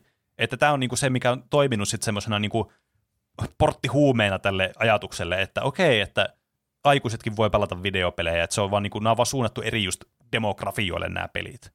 Niin. Jos tätä miettii vain tappelupelinä, niin ensimmäinen Street Fighter oli tullut jo viisi vuotta aiemmin, että tätä ehkä silleen, tähän on ehkä Mortal Kombat ollut aika lailla semmoinen suora kilpailija Street Fighterille silloin Joo, tullessaan, kyllä. niin ei voi silleen sanoa, että tämä olisi siinä niinku tappelupelien genressä niin Niin. niin. Mm. siinä mielessä vaikutusvaltainen, mutta Varmasti Niin. omalta osaltaan vienyt sitäkin eteenpäin, mutta ei ehkä se ensimmäinen tappelupeli, joka on Niin. popularisoinut koko genren. Jos, niin jos Street Fighter olisi ollut tämä tosi goremättö tappelupeli silloin, niin s- sittenhän tässä olisi niinku merittejä vaikka muille jakaa niin kaiken näköisiä. niin. Sitten siirrytään Doomiin, Ai että. 93. Visaenator laittoi siitä viestin. Voisitte käydä vaan läpi World Video Game Hall of Fame-listan, mutta jos joku pitäisi valita, niin varmaan Doom. Minecraft olisi myös hyvä valinta. Mm. Terry Pratchett ei kuitenkaan ymmärtääkseni ehtinyt tiivistää Minecraftia yhtä hienosti, joten piste Doomille. Sitten tässä on lainaus. Over the centuries, mankind has tried many ways of combating forces of evil, prayer, fasting, good works, and so on. Up until Doom, no one seemed to have thought about the double barrel shotgun. It leaden death demon. tämä Juuson artikulointi vei tämän jotenkin ihan uudelle tasolle. Joo, lainauksen. kyllä mun täytyy sanoa, että mä niinku menetin täysin mun niinku ajatuksen flown tässä nyt. Mä veikkaan, että jotkut näistä viestikirjoittajista tietää, että mulla on vaikeuksia sitten lukea näitä vaikeita lainauksia täältä, niin oikein haluaa tarkoituksella Ehkä. niitä tänne syöttää. Mutta ehkä se on osa viehätystä sitten. Niin. Toni, Doomista oli aihejaksossa 75. Mm. Mm, kyllä. Yksi mun suosikeista, Niin. mind you. Doomia pidetään yhtenä kaikkien aikojen tärkeimmistä ja vaikutusvaltaisimmista videopeleistä, erityisesti mm. FPS-lajityypissä. Kyllä. Doom synnytti, tässä on kertausta siitä 75 aiheesta, sen voi kuunnella kokonaan sitten, jos haluaa. Hmm. Doom synnytti termin Doom-klooni, jolla viitattiin Doomin jälkeen tulleisiin FPS-peleihin. Osa niistä oli varmasti hyviä ja osa oli ihan paskoja. Tuo on Mm, kyllä hyvä, näin. että on tommonen genre nimeltä Doom-klooni. En tiedä mm. genreä nimeltä Pong-klooni. Niin, tai Mario-klooni. Niin no se voisi kuvitella olema, ole- olevan olemassa, mutta en tiedä onko semmoista termiä. Ainakaan yhtä yleisössä käytössä oleva kuin Doom-klooni. Niin. Niin. Mutta sitten Se on melkein yhtä hyvä kuin, tai Doom Clone on melkein yhtä hyvä, tai en mä tiedä, onko se parempi, että sä saat, sun nimi on Doom Clone, vai että on vaikka roguelike. Että se on, niinku aika niinku sama parempi. asia. Niin. Niin. Tai, Niin, niin, no totta, totta. Onhan se niinku loppujen lopuksi aika sama asia. tai sitten puhutaan jostakin Souls-peleistä, niin siinähän selvästi mm. viitataan Dark Soulsiin, että Kyllä. se, kyllä ne saa heti automaattisesti lisäpisteitä, josta on tullut termi, jonka Niin, kaikki ymmärtää. Kyllä. Jopa ne, jotka ei pelannut tätä tiettyä peliä. Niin on. Doom oli pioneeri online-jakelussa. Tässä, se oli jotenkin, että sitä jaettiin demona tai joku ensimmäinen chapteri oli ilmanen ja sen sai ladattua. Mm. Kyllä. Sekä 3D-grafiikoissa, verkkomonin pelaamisessa sekä WAD-tiedostoilla toimivissa modeissa. What? What? uh, niin, tuota, Wolfenstein 3D tuli ennen tätä. Mm, kyllä. Ja miten Pene, selittää sitten, että miksi Doom on se vaikutusvaltaisempi kuin, se, niin kuin sen edeltäjä, tämä Wolfenstein 3D? Hmm. No siis, no mä varmasti siinä Doom-aiheessa on puhunut ja Wolfenstein-aiheessakin tästä, mutta silleen niin kuin nyt tälle heittäen tässä vaiheessa mielipiteitä, niin, niin kuin Wolfenstein on kuitenkin vähän niin kuin, tiedättekö se, että te teette jonkun ensimmäisen semmoisen kunnon jutun, mutta se on vähän niin kuin vasta se niin kuin heijastus siitä varsinaisesta jutusta, mitä te teette. Eli tässä tapauksessa nyt tämä Wolfenstein on vain luolavertauksen kuvassa tämä heijastus siitä varsinaisesta niin kuin timanttisesta first person shooterista, mitä se Doom sitten on, joka on ihan niin kuin selkeästi niin kuin semmoinen enemmän niin kuin semmoinen immersoivampi first person shooter ja toki nopea temposempi ja sitten myös niin kuin semmoinen, äh, no tietysti ikonisempi tällä, niin kuin miltä se näyttää ja kuulostaa vaikka se peli. Mutta se gameplay on siis aika yö ja päivä näissä, että vaikka ne molemmat on tämmöisiä ensimmäisen persoonan, että mennään hu- niin kuin eteenpäin huoneessa ja bla bla bla tapetaan, niin se Wolfenstein 3D tuntuu kuitenkin enemmän semmoiselta vain niin kuin tech-demolta Doomia varten. Mm. Että se Doom on niin. sitten se Niin. varsinainen peli. Jep. Ja Wolfenstein oli niinku jatkoa niille 2D Wolfensteineille. Niin, Että kyllä. se, ja Niin, ne oli joo. jotain stealth-pelejä muistaakseni. Joo, kyllä. Ja mm. Tässä on muutenkin se, että mä sanon sitä kans iso plussa tässä on se, että jos joku toinen pelistudio olisi tehnyt Doomin, kuin sitten ID, joka oli tehnyt myös Wolfenstein 3D, niin sit voisi alkaa vähän pallottelemaan idea, että no, oliko Wolfenstein ollut sitten vähän vaikutusvaltaisempi peli, että on tullut siitä. Mutta kun Niin. nämä on saman pelistudion tekemiä, niin tässä jotenkin tuntuu, että tämä on vaan tämmöinen, että tämmöinen välivaihe vaan tässä, että ne saa tämän oikean, niin kuin, NS-oikean tuotoksen ulos, tiedättekö? Niin. Niin. Doomi oli se, että sitten oikea Final Form, Niin. vaikka niitäkin tuli Kyllä. kyllä. lisää, mutta se niin alkuperäinen Final Form. Joo, kyllä. Ja siis mä oon kyllä samaa mieltä, että siis mikä peligenre, kun first person shooteri niin kuin on elänyt tavallaan niin kuin ni, semmoisen niin kuin elämän tähän asti, kuin mitä se on elänyt se peligenre. Myös third person shooteritkin vähän niin osalti tullut tästä first person shooterista sitten tavallaan niin poikinut sitten muun muassa Fortnite esimerkiksi vaikka, tai PUBG on sitten molempia näitä. Niin siis tämä koko peligenre on niin kuin yksi semmoisista tunnet, niin tunnistettavimmista peligenreistä, samalla lailla kuin side-scrolleri sitten Marion tapauksessa, Super Marion tapauksessa. Mutta jotenkin first person shooterit on semmoisia niin kuin, niillä on ollut paljon enemmän semmoista vaikutusta sitten peleihin ja sitten myös niin kuin tähän meidän ympäröivän maailmaan, niin kuin vaikka puhutaan edelleen, ää, vaihtaa, mainitaan tuo niin Mortal Kombat ja sitten, että miten aikuisille pelejä ja väkivaltaisia pelejä ja muuta. Nämä first person shooterit on ollut kans niin kuin tässä epä niin kuin hyvässä valossa sitten myös tältäkin saralta.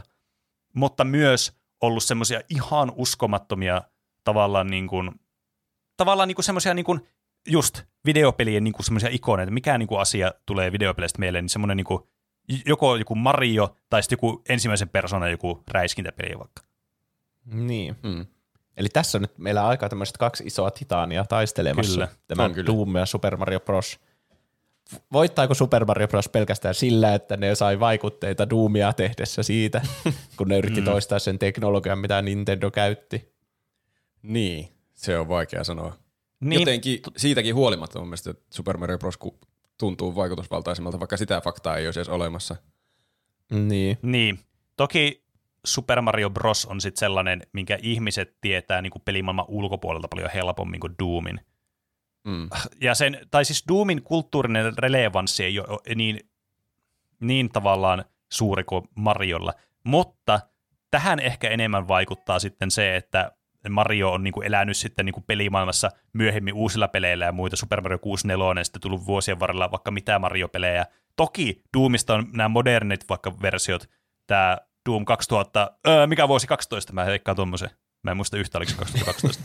ja sitten toi niin Eternal, mitkä on siis aivan niin kuin mielettömiä pelejä, ne on saanut kans niin kuin aivan uskomattomia arvosteluja, todella tykättyjä ja rakastettuja pelejä, mutta ne ei ole ihan semmoisella niin kuin popkulttuuritasolla samassa asemassa kuin Super Mario on.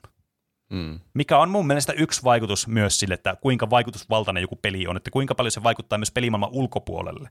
Niin, Niin. mutta toisaalta kaikki tietää varmaan Call of Dutyt ja räiskintäpelit, Kyllä. ja sitten ne on taas Siis- lähtöisin tästä, niin se on... Tämä No on joo. just tämä vaikeus tässä, että kun toki tämä joka myös johtaa siihen, että no se vähän riippuu näkökulmaan ja miksi on niin helppo sanoa, että no ei voi valita yhtä, koska se on Mm. tietysti totta, mutta täällä on niin kauaskantoisia seurauksia kuitenkin tällä first person shooter peligenrellä, kun taas mun mielestä 2D-platformeri ei ole ihan samalla tasolla. Mä sanoisin jossakin määrin, uskaltaisin ehkä ve- heittää, että Super Mario 64 olisi vaikutusvaltaisempi kuin Super Mario Bros. Niin sitä mä mietin, että No se onkin sitten kun me hyvä. päästään siihen, päästäänkö me nyt siihen? Me päästään nyt vuot- vuoteen 96, eli Super Mario 64. Tästä oli kirjoittanut mm. Keetor. Super Mario 64, vaikka peli ei ollut se ihan ensimmäinen analogiohjattava tai ensimmäinen 3D-peli, se kuitenkin loi sen muotin, jolla 3D-tasoloikkapelejä tehtäisiin vuosikymmeniä eteenpäin. Kriittisistä mm. pioneerityötä tehtiin niin ohjattavuuden, fysiikan kuin kamerankin osalta. Ei ihan virheetön toki, mutta tarpeeksi hyvä jättiläinen, jonka olkapäiltä ponnistivat monet muut hitit. Super Mario Mhm. 64 oli myös edeltävien 2D-pikselimössöjen jälkeen monelle pelaaja- pelaajalle se ensimmäinen mullistava kokemus siitä, millaisia immersiivisiä ja kokonaisvaltaisia kokemuksia videopelit voivat tarjota. Mm. Mm, Tämä kyllä. on se, mitä mä olin ottamassa esille. Mähän olisin siis iloisin ihminen tässä huoneessa varmasti, jos me päädyttäisiin lopulta siihen tulokseen, että Super Mario 64 olisi se vaikutusvaltaisin peli. Mutta mm. onko epäreilua ajatella, että tätä ei olisi olemassa ilman sitä Super Mario Brosia? Niin, tämä niin.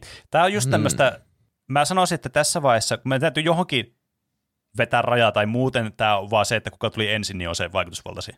Niin. Niin tavallaan jossakin vaiheessa pitää vain niin kuin unohtaa se, että joku tuli ennen toista. Vaikka tässä tapauksessa ne on nyt molemmilta samalta pelistudiolta, että tässä voi käyttää sitä samaa argumenttia, mitä mä käytin Wolfenstein 3D ja Doomin välillä periaatteessa. Että, niin. Kyllähän jos, että mä niinku, sanoisin, jos sanotaan, että vaikutusvaltaisin peli on vaikka se, että nykyajan pelit, mitä tulee kauppoihin ja mitkä menestyy mm. ja tälle, niin että mikä niissä on niinku ollut isoin vaikuttaja. niin. Mm. Niin kyllä mä sanoisin, että nykyajan peleissä niinku ihan melkein kaikissa, ko- melkein kaikki pelithän on tämmöisiä 3D, jossa liikutaan Niin. niin. analogisauvalla ja katsotaan kameralla ympäri. Mm, Joku niin. niin. Elden Ring. niin. Niin, niin kyllähän se on ottanut ihan selvästi niinku se, sen DNA on siellä niinku Super Mario 64. Niin, mm. kyllä. Enem, enemmän kuin niinku, tuota, onhan siinä Elden Ringissä on turhauttavia semmoisia hyppelykohtia, missä joudut oikeasti niinku harrastamaan sellaista platformi. Se on tietenkin semmoista 3D-platformi. Tietenkin Super Mario 64 on niinku jatkoa Super Mario Brosille, että se on mm. niinku sama peli, mm. mutta tehty vaan niinku 3D-maailma. Niin. niin. Mutta ne se omat uniikit elementit, eli se kamera ja se analogisauvalla liikkuminen ja sitten se hubimaailma ja se maailmojen välillä hyppiminen ja muut, niin ne on ne, mitkä, on, niinku, mitkä tekee tästä pelistä vaikutusvaltaisia. Jep, Joo. kyllä. No niin, hyvä. Ja sitä mun mielestä ei voi aliarvioida, kuinka iso merkitys sillä 3Dllä, niin kuin aidolla 3Dllä on tässä tilanteessa. Mm. Että Niin. si- siinä, missä Doomikin niin kuin mimikoi vaan tämmöistä 3Dtä, mikä toki siis toimi, ja se riitti tähän first person shooteriin ja Doom-kloonien niin kuin alkuun, ja sitten tietysti siihen, että tämä nyt lopulta muuttui sitten 3Dksi täysin niin kuin Quakeissa, niin äh, kuitenkin se ei ollut 3D-peli siinä, missä tämä on, ja tämä Super Mario 64 on niin kuin siis, tämä vaikuttaa siis aivan todella moneen peliin. Tämä on niin kuin sen jälkeen, mitä on ilmestynyt, että kuinka niin. Niin. Niin kuin tärkeä mm. tämä on ollut. Toki tämä saa vielä plussan siitä, että nyt kantaa vielä tätä Mario-manttelia sitten, mikä siis on aika ylivoimainen etu tämmöisessä tunnistettavuudessa pelirintamalla ja popkulttuurissa. Niin. Pitää sanoa myös, että jos Super Mario Brosista puhuttiin, että se on vanhentunut hyvin, niin mun mielestä tämäkin on vanhentunut niin yllättävän hyvin, kun miettii, että, mi, mi, miettii, että Niin, on niin ensimmäisiä tämmöisiä 3D-tasohyppelyitä. Tähän voisi olla nykyään siis aivan kärsimystä pelata tätä. Eri asia, sitten monella on varmasti sanansa sanottavana siitä N64-ohjaimesta, mikä tekee oman vaikeutensa tähän. Niin. Ja kameran liike on vähän kökkää välillä. Mutta siis se Niin. ei ole ikävää pelata tätä. Voi olla, että mulla on nostalgia pian sit puhuu Niin. myös vähän se. Mutta Siis mun siis, mielestä- siis ei tää ole ikävää. Niin, niin puhuttiin siis... tästäkin kokonainen aihe tota 42 jaksossa. Roope oli silloin meillä vieraana. kyllä, Niin. ensimmäistä kertaa. Tuota niin, mutta joo, siis silloin kun mä pelasin tämän viimeksi, ja se oli eka kertaa silleen kunnolla läpi asti, niin onko sitä pari vuotta? Se oli ihan kärsimystä. mutta siis kyllä sen näkee, että ei vitsi, ne teki jo tämmöisiä asioita tähän aikaan, mitkä sitten on niin kuin myöhemmin ollut ihan itsestäänselvyyksiä peleissä. Mm. Mm. Niin, kyllä. Saa, ei vaikutusvaltaisuus pelkästään liity siihen, että kuinka pelattava se on nykypäivänä. Mm, tietenkään. kyllä. Ei. Mutta mä, mä, mä komppaan Roopea siinä mielessä, että siis ensimmäinen tämmöinen kunnollinen 3D-peli, mutta itse asiassa nyt mä aloin miettiä, tätä, kun mä aloin aloitin tämän lauseen, että jos tämä olisi tehty huonosti, tää, tai tämä ei olisi niinku hyvää 3D-peliä, niin tämä ei varmaan olisi se The 3D-peli sit siinä vaiheessa. Niin. Mutta nämä on nyt näitä, että kumpi tuli ensin munaa vai kanaa. Mutta joka tapauksessa mä nyt jatkan tuon mun lauseen loppuun, mitä mä olin sanomassa. Eli et se, että tämä niinku on edes niinku pelaamiskelpoinen nykyään, niinku, tämä olisi voinut olla jo ihan hirveä, siis nykypäivän standardi, semmoista niinku aivan pelaamiskelvotonta. Vaikka tästä nyt ei välttämättä nauti niin paljon kuin nykyajan peleistä, koska tämä ei ole niin hiottu tietenkään, niin Mm. ensimmäiseksi peleiksi aika niinku kunnioitettava suoritus siitä huolimatta. Joo. Siis e- eihän se täyttä nautintoa tietenkään ole nykypeleihin verrattuna. Mäkin sen Odysseyn pelannut läpi ja se oli siis, se oli täyttä nautintoa. Varsinkin kun oli Niin, pelannut kyllä. vähän ennen sitä tätä 64. Mm. Mutta siis kun miettii mihin aikaan tämä on tullut ja ennen tätä ei ollut tullut tämmöisiä 3D-tasohyppelyitä, niin, niin Niin.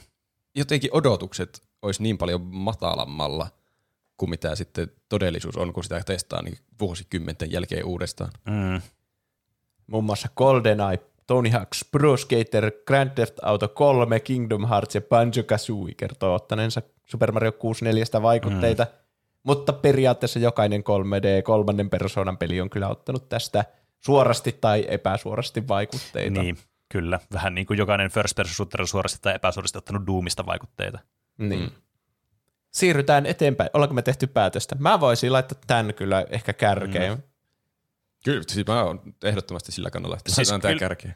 Kyllä mäkin, siis vaikka, vaikka tota noin, niin first person shooterit on ihan massiivinen asia, ja sit sitä ei voi kiistää, niin kyllä niin 3D tämä platformeri, mitä tämä oli tämä Super Mario 64, ja mitä se niin kuin toi tälle, niin kuin tähän pöytään, tällä 3D-maisuudella plus niillä muilla pelielementeillä ja kameralla ja muulla, niin on se niin kuin siis semmoinen, mikä näkyy niissä shootereissakin nykypäivänä, niin kuin vaikka Mm. jossain Fortniteissa.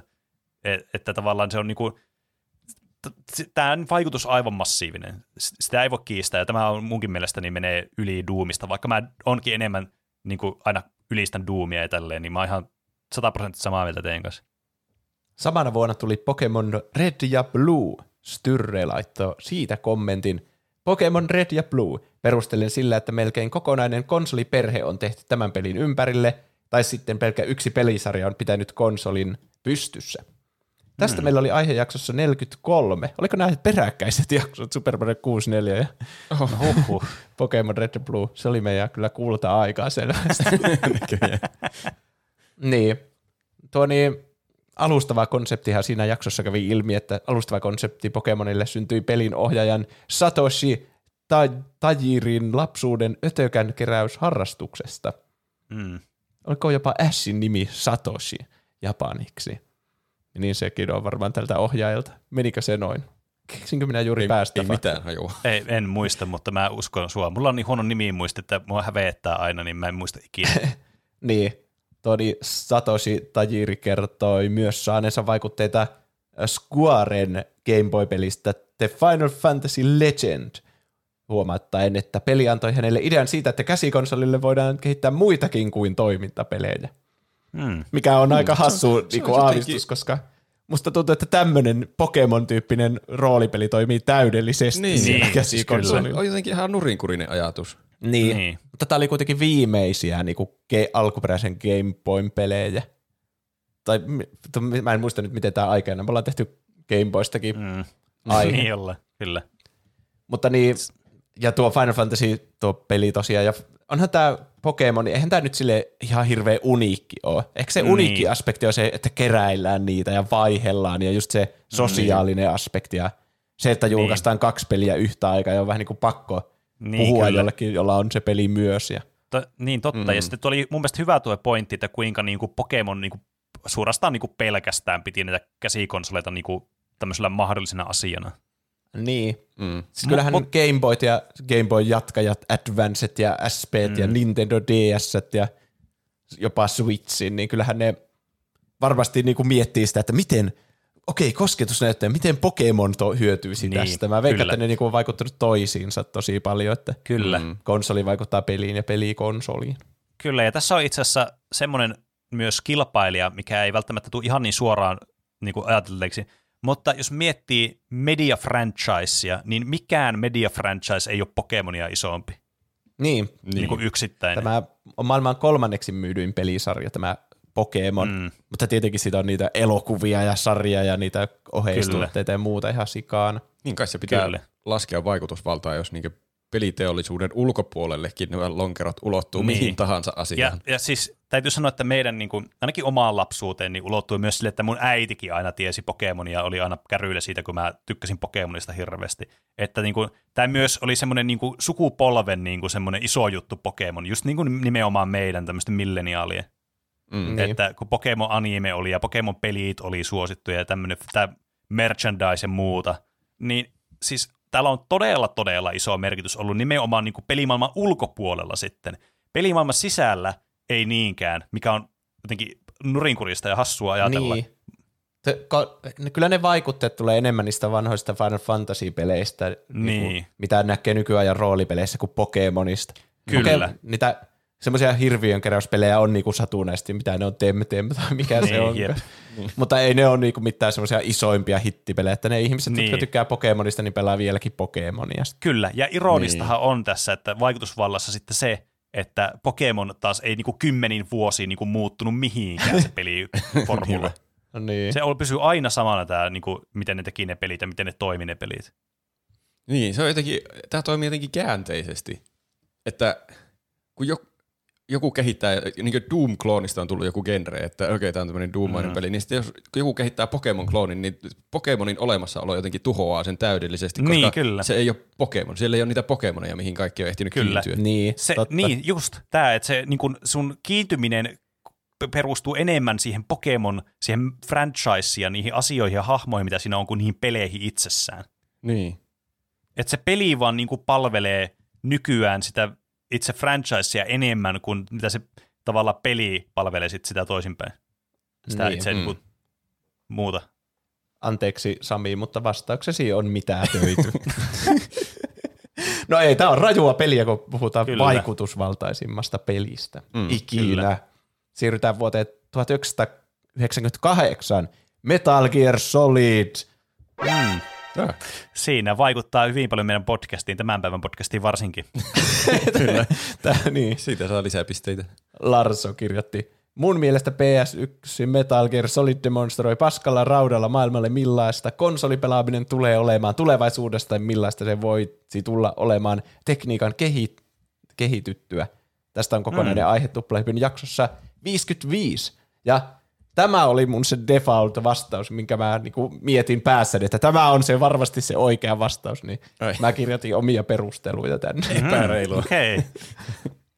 3D-hiippailutoiminta. Nykyään joka pelissä on hiippailumekaniikkoa ja kartion mallisia vihollisten näkökenttiä mm. ja hiljaisia tapoja tappaa vihollinen tai välttää taistelu koto- kokonaan ynnä muuta. Mm. Niin, onhan tämä siis stelttipeleihin vaikuttanut epäilemättä. Niin, mutta stealth-elementtejä on myös niinku kaikissa, ihmeessä Skyrimissa On, on, ja on. kaikissa open world-peleissä on se stealth-puoli myös. Ja Mm. Mm. se on niinku pikkuhiljaa tullut sinne koko niinku kaikkiin peleihin mukaan. Elden Ringissäkin voi mennä kyykkyyn ja mennä jossakin pusiikossa. Aivan totta.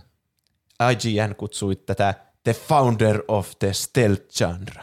Mm. Mm. Niin, sitähän tämä kyllä totta kai on, että siis siitä ei ole epäilystäkään. Aikuismainen juoni sisältäen ydinsotaa, geenimuokattuja sotilaita, twistejä ja salajuonia. Pelit eivät ole enää suunnattu vain lapsille. Hetkinen. No ei, mutta niin, niin kuin mä sanoin siitä Mortal Kombatista, että se oli silti mun mielestä vähän niin kuin suunnattu lapsille, kun lapset niin kuin nautti siitä, että hehe, verta. Mutta ei kukaan lapsi niin. Niin Niin. nauti tästä niin kuin tämmöisestä ihme, mitä kaikkea politiikkaa siinä tapahtuukaan ja niin kuin salaisia sopimuksia ja muuta joidenkin eri valtioiden välillä ja kehitetään täällä saarella ydinaseetta, niin se on vähän semmoinen, että lapsilla menee varmaan yli hilseen se kaikki, mitä siinä tapahtuu. Niin, niin siis kyllähän Joo. tässä niinku on tämmöisiä narratiivisia aikuismaisia teemoja enemmän, totta kai. tai sitten tämä Metal Gear Solidin nyt esille nosto tekee järkeä sille järjettömälle väitteelle, että Mortal Kombat on Juuson mielestä tehty lapsille. niin Tässä, mä tiesin, tässä niin. vaiheessa voi tuoda esille, että aikuisille tehty. Sitten elokuvallinen tarinankerronta, pitkiä välinäytöksiä, kaikki osuudet ääninäytelty tarina jatkuu myös pelaatessa, eikä pelkästään niissä katsiineissa, erilaisia toiminnallisia kamerakulmia tilanteesta riippuen. Sitten mm. kaikki meta-elementit, joista tämä muistetaan, psykomantistaistelu muun muassa hyödynnettiin muistikortteja, ohjainportteja, ohjaimen tärinää ja kaikkia tuommoista mm. odottamatonta. Ja Mm. Se semmoista- on kyllä totta, se mullakin tulee mieleen, että tämä on kyllä varmasti vaikuttanut todella moneen Niin. tämmöiseen niinku meta-elementtiin pelissä. Hmm. vaikka niitä ei näe niinku, ihan hirveästi niinku kaikissa peleissä, mutta silloin kun niitä näkee, niin tulee heti mieleen, ah, Metal Gear Solid teki tämän ensimmäisenä. Niin. Guinness World Records myönsi ennätysten kirjassaan vuonna 2008 Metal Gear Solidille ennätyksen kaikista innovatiivisin videopeliohjaimen käyttötapa. Oho. Hmm. Varmaan viitataan juuri siihen, että no en mä edes itse asiassa tiedä, mihin, siinä on montakin semmoista hassua juttua. Muun muassa, että laskee se ohjaimen maahan, sitten se hahmo siellä sanoo siellä pelissä, että minä liikutan sinun ohjainta minun mielellä, ja sitten se alkaa tärisee se ohjaaja. niin. Tai sitten se, että se piti ottaa pois siitä ykkösportista ja laittaa kakkosen, niin se ei sitten yhtäkkiä tunnistakaan sitä sille mitään, ja sitten sä voit jatkaa sitä pelaamista siinä kakkosportissa. Mm. Ovelia juttuja. Hmm. Tämä on vaikuttanut vaikutusvallallaan koko Assassin's Creed-pelisarja muun muassa, joka on maailman kahden, 12 myydyin pelisarja, koko Splinter Cell-pelisarjan, koko Metal Gear Solid-pelisarjaan. Aikaisemmin oli tietenkin tullut pari Metal Gear-peliä, mutta tämä oli se, joka toisen niin kuin, teki tästä hitin tästä pelisarjasta, ja ei ole sattumaa, että sen pelisarjan nimi muutettiin Metal Gearista Metal Gear Solidiksi sen jälkeen. Mm. Ja sitten Niin. kaikki modernit toimintapelit, niin kuin Call of Duty, niin on ottanut jonkinlaisia vaikutteita tästä varmasti. Doomista. Ko. Metal Gear Solidista. Super Mario Niin. 64. Siis joo, kyllä mä niinku ymmärrän, po- mun mielestä niinku vielä vahvin pointti toki sen niinku, tota, tota, siis vahvin pointti sen niinku stealthy action pelien niinku lisäksi ja stealth-elementtien peleissä, niin on se tuo kommentti, minkä sä luit, joka saatettiin hyvin niinku esille tuo, että kuinka niinku hyvin se saisi hyödyntää tuota niinku hardwarea tuolla Pleikka ykkösellä. Siis tämähän on, niinku, tämä on todella hieno peli Pleikka ykkösen, ykkösen peliksi, siis ihan No on. oikeasti. Hmm. Mutta niin kuin, mä en tiedä, onko sekään niin kuin, se, se ei niin kuin ehkä tuosta vaikutusvaltaa niinkään esille, että se on enemmän vaan niin kuin meriitti vaan, että kuinka hyvä tämä peli oli aikalliset tuotokseksi. Mutta tämä ei niin kuin ehkä samalla tavalla va, niin kuin vaikuta silleen niin kuin suoraan mu- muihin peleihin tai mu- pelikulttuuriin tai niin kuin popkulttuuriin, kuin missä niin kuin nämä monet muut vaikka aikaisemmin mainitut pelit, niin kuin vaikka tämä nyt tämänhetkinen johtaja Super Mario 64, niin mä en valitettavasti mitenkään voi nähdä maailmaa, missä tämä on vaikutusvaltaisempi peli kuin Super Mario 64. Tuntuu kyllä hassulta ajatukselta. Mä- Tämäkin mä on kuitenkin tätä 3D-peli. valintaa kyllä. Voiko tässä liikuttaa kameraakin itse? Ei, Ei. mun mielestä tässä on fiksatut kamerakulmat Niin, aina mun tilanteesta riippuen. Okei, no se tuhoaa mun pointin täydellisesti. Niin. Mutta siis, niin, tämä on just tätä, että niinku, tää, tällä on paljon merittejä, mutta onko tällä sitten tarpeeksi Super Mario 64 verratessa, niin mä sanon, että ei ole. Vuonna, Et näin on, merittejä. vuonna 2015 Eurogamer kutsui Metal Gear Solidia ensimmäiseksi moderniksi videopeliksi. Ei kokki siistiä, se aloitti modernien videopelin. Miten Niin. sä määrittelet modernin videopelin? musta tuntuu, että nää, nyt on, Jus on cherry pikannut vaan noita esimerkkejä nyt vaan tätä varten. Joo, se, Ei, mutta semmo, niinku kaik, semmoiset niinku Last of Us vaikka, semmoinen, että niinku tarinaa ja peliä on siinä, ja se ei ole pelkkä pointti se, että haa, mä kerään mahdollisimman paljon tähtiä, vaan semmoinen, että niinku sä, se luo sulle semmoinen täysvaltaisen kokemuksen niinku tarinan ja musiikin ja Niin. näyttelyn ja No, kaiken mutta- niinku puolesta. Niin. No okei, tuo näyttely on aika iso plussa tuossa, mutta entä Final Fantasy-pelit? Onko niissä tarinaa sitten? On niissäkin tarinaa. Super Niin. Mario ei ääninäyttelyä. Super Mario on tarina. No mutta se, En tiedä. niin, se on gameplay vähän ja, hassu väite, että ensimmäinen moderni videopeli, mistä tahansa voisi melkein sanoa, toi, että miten Niin. nyt vaan käsittää termi moderni videopeli. niin, se on kyllä totta. Mä ymmärrän, mä ymmärrän tämän vertauskuvan kyllä tässä, mutta ei, ei tämä niinku, ei, ei tää kyllä minun mielestä yllä niinku Super Mario 64 ylle. Mun Eh, se on niin. ensimmäinen moderni videopeli. no niin, vähän niinku eri asioita se on inspiroinut. Niin, kyllä. Niin. Mun mielestä se, että se, kuinka se tarina eteni siinä ja niin kuin tapahtui siinä pelin aikana ja katsiinessa myös. Ja, mm. niin kuin ei Super Mario 64 ole niin kuin yhtään tarinaa. Mm, niin. No siis ja, se perus Mario-tarina. Niin. Ja no katsiinit on kans kyllä semmoinen niinku merkittävä asia. Mä en kyllä niinku osaa, mä en niin paljon nyt juuri tähän katsiini-asiaan per, perehtynyt vielä tässä, että pitää varmaan joskus tehdä jakso siitä, että tulee perehdyttyä, mutta tota noin, niin, hmm. En ole ihan varma, onko nämä ensimmäisiä siinä, mutta ainakin nämä on semmoisia muistettavia ja todella niinku tyylikkäitä, että ei siinä. Tuskin on ensimmäisiä, ei voi olla. Niin, Sitten vaikea sanoa. samana vuonna tuli The Legend of Zelda Ocarina of Time. Mm. Hassu Leijona laittoi siitä kommentin.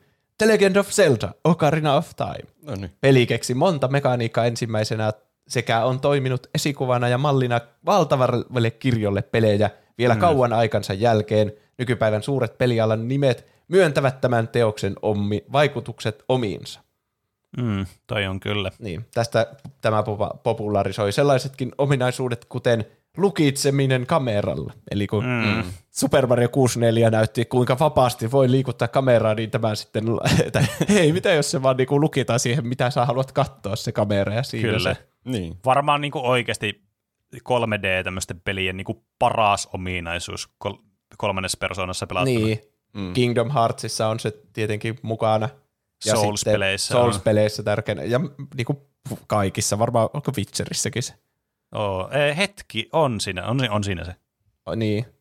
Sitten kontekstisidonnaiset napit, eli ei ole erikseen Niin. jotain puhumisnappi, joka on yksi nappi varattu sille, mm. vaan aina kun sä menet Mm. lähelle joko jotain arkkua, niin silloin se näyttää, että avaa arkku, Toi Tai- on muuten kyllä. puhu hahmolle, tai laskeudu tikkaita, tai silleen, että sitä, sitäkin on niinku Souls-peleissä ja Kingdom Heartsissa ja näissä Mm. kaikissa tämmöisissä toiminta roolipeleissä esimerkiksi. Niin on, kyllä. Mm.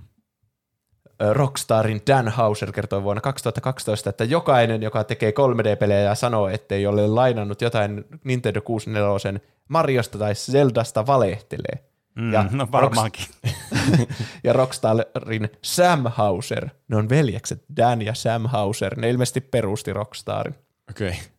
Kertoi Grand Theft Auto 3 olleen The Legend of Zelda ja Mafia-veljet leffan yhdistelmä. Okay. Hauska Okei. yhdistelmä. Mutta niin, aika vaikea tehdä tuommoista 3D-peliä, jossa verrataan kahta peliä, jotka on niinku tämmöisiä 3D-pelien pioneereja. Et, mm. Siinä mielessä vähän niinku tämmöinen turha argumentti, mutta joo, kyllä, tottahan se on, että nämä on niinku ne kaksi suurta jättiä tuolta 90-luvulta. Niin. Niin.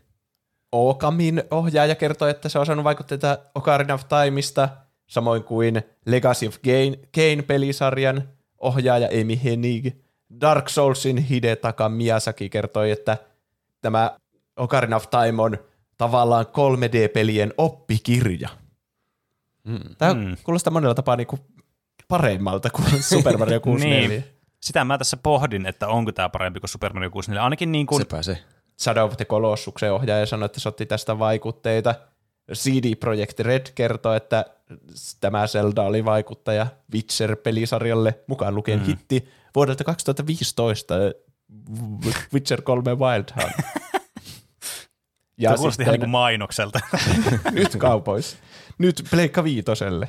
niin. Ja Square Enixillä tämä ohjaaja Hajime Tabata kertoi, että se oli inspiraatio saumattomalle avoimelle maailmalle Final Fantasy 15. Niin, siis se on kyllä niin kuin tässä myönnettävä, että se helposti unohtuu ehkä näistä meriteistä, niin on nimenomaan tämä maailma, mitä tämä myös on sisältää ja rakentaa tämä Ocarina of Time, minkälaisen maailman tässä sisältää. Kun tämä on Niin. aika avoin, sille Niin. niin. Niin kuin, no varsinkin aikaansa nähden, tämä on ihan todella avoin tämä maailma.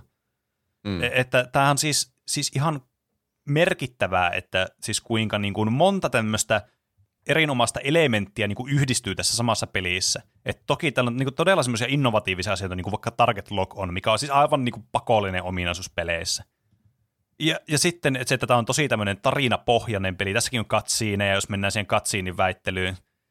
Öö, tässä on juuri tämä niin kuin maailma on tämmöinen avoin, laaja, sisältää paljon paikkoja, mihin sä voit mennä, paljon semmoista aktiviteetteja, millä ei ole mitään merkitystä, ja sä voit vaan mennä tällä 3D-maailmassa sinne. Ja Mm. kuitenkin tässä, niinku, tässä on aika matkustustakin vielä. No okei, tämä nyt menee ehkä vähän tämmöisiksi vitu tyhmiksi niinku kommenteiksi, nämä ei niinku, mitenkään liity tähän niinku, varsinaiseen niinku, argumentin aiheeseen. Mutta siis kuitenkin, että tämä niinku, osaa y- yhdistää myös tämmöisiä asioita todella niinku, innovatiivisella tavalla. Tämä on niinku, todella semmoinen niinku, moderni peli sisällöltään. On. Toki, Joo. toki mm. ei niinku ehkä niinku yhtä aikaa elänyt kuin hyvin välttämättä kuin jotkut muut pelit, Niin. mutta Niin. siitä huolimatta.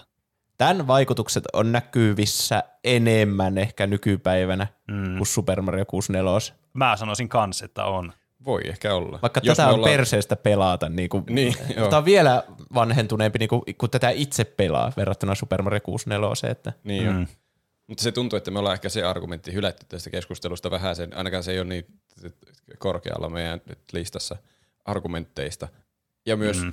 Se, että Super Mario 64 tuli ensin ja varmasti vaikutti tämän olemassaoloon. Niin, niin ehkä tämä on kuitenkin tuonut sitten eri asioita. Super Mario 64 ei ollut oikeastaan semmoista samanlaista avointa maailmaa. Siinä oli vaan semmoinen hubi, mikä se on se linna, mikä on Niin. tavallaan oma maailmansa, mutta sitten sieltä, sieltä mennään erilaisiin maailmoihin. Tässä Niin. on niin yhtenäinen ja ne paikat vaikuttaa toisiinsa. Sä teet jossakin Niin. jotain ja sytytät jonkun palaamaan tai kävänät jotain kytkintää ja kuuluu ja sitten sä menet sinne toiseen paikkaan Niin. ja oho, se on vaikuttanut. Siinä tulee semmoinen tilan tuntu ja sä opit Niin, tuntemaan sen kyllä. kartan sieltä ja Ja ihan oikeasti itse se. matkustat siellä paikasta niin, toiseen. Menet Niin. jonnekin kylään ja siellä on NPCitä, jotka vaan hengaa siellä ja kävelee Niin. Ja mm. Sä juttelet Tätä- niille, "Ö, äh, minä vain teen työtäni.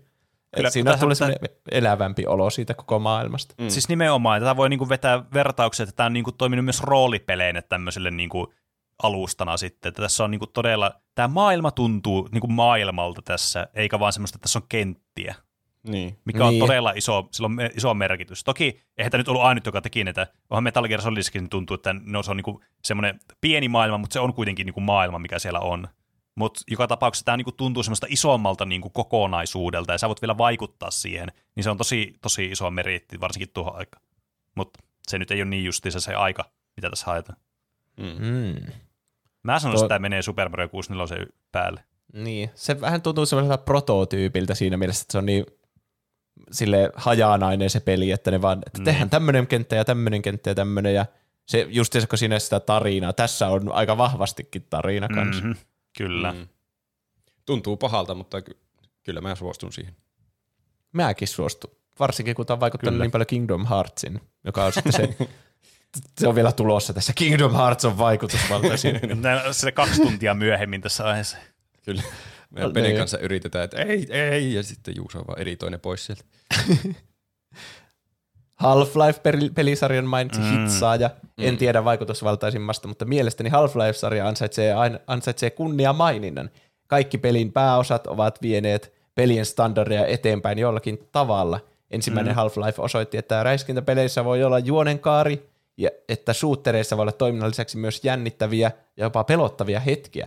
Half-Life 2 toi legendaarisen Source-pelimoottorin kanssa fysiikkaan perustuvat pulmat ja pelielementit. Half-Life mm. aluksi on tietääkseni ensimmäinen vartavasten virtuaalilaseja tehty ison budjetin peli. Uskon, että Half-Life 3 tulee luomaan myös samanlaisen wow-efektin kuin sarjan edelliset osat aikoinaan loivat. Tuo hitsaaja, niin valitettavasti tuo on juuri se syy, että miksi sitä peliä ei ikinä tule. Niin, Niin, kyllä. se on helpompi niin kuin tehdä wow-efekti tuommoisessa VR-spin-offissa kuin että tehtäisiin uusi niin kuin pääsarjan Niin, Half-Life-peli. Kyllä.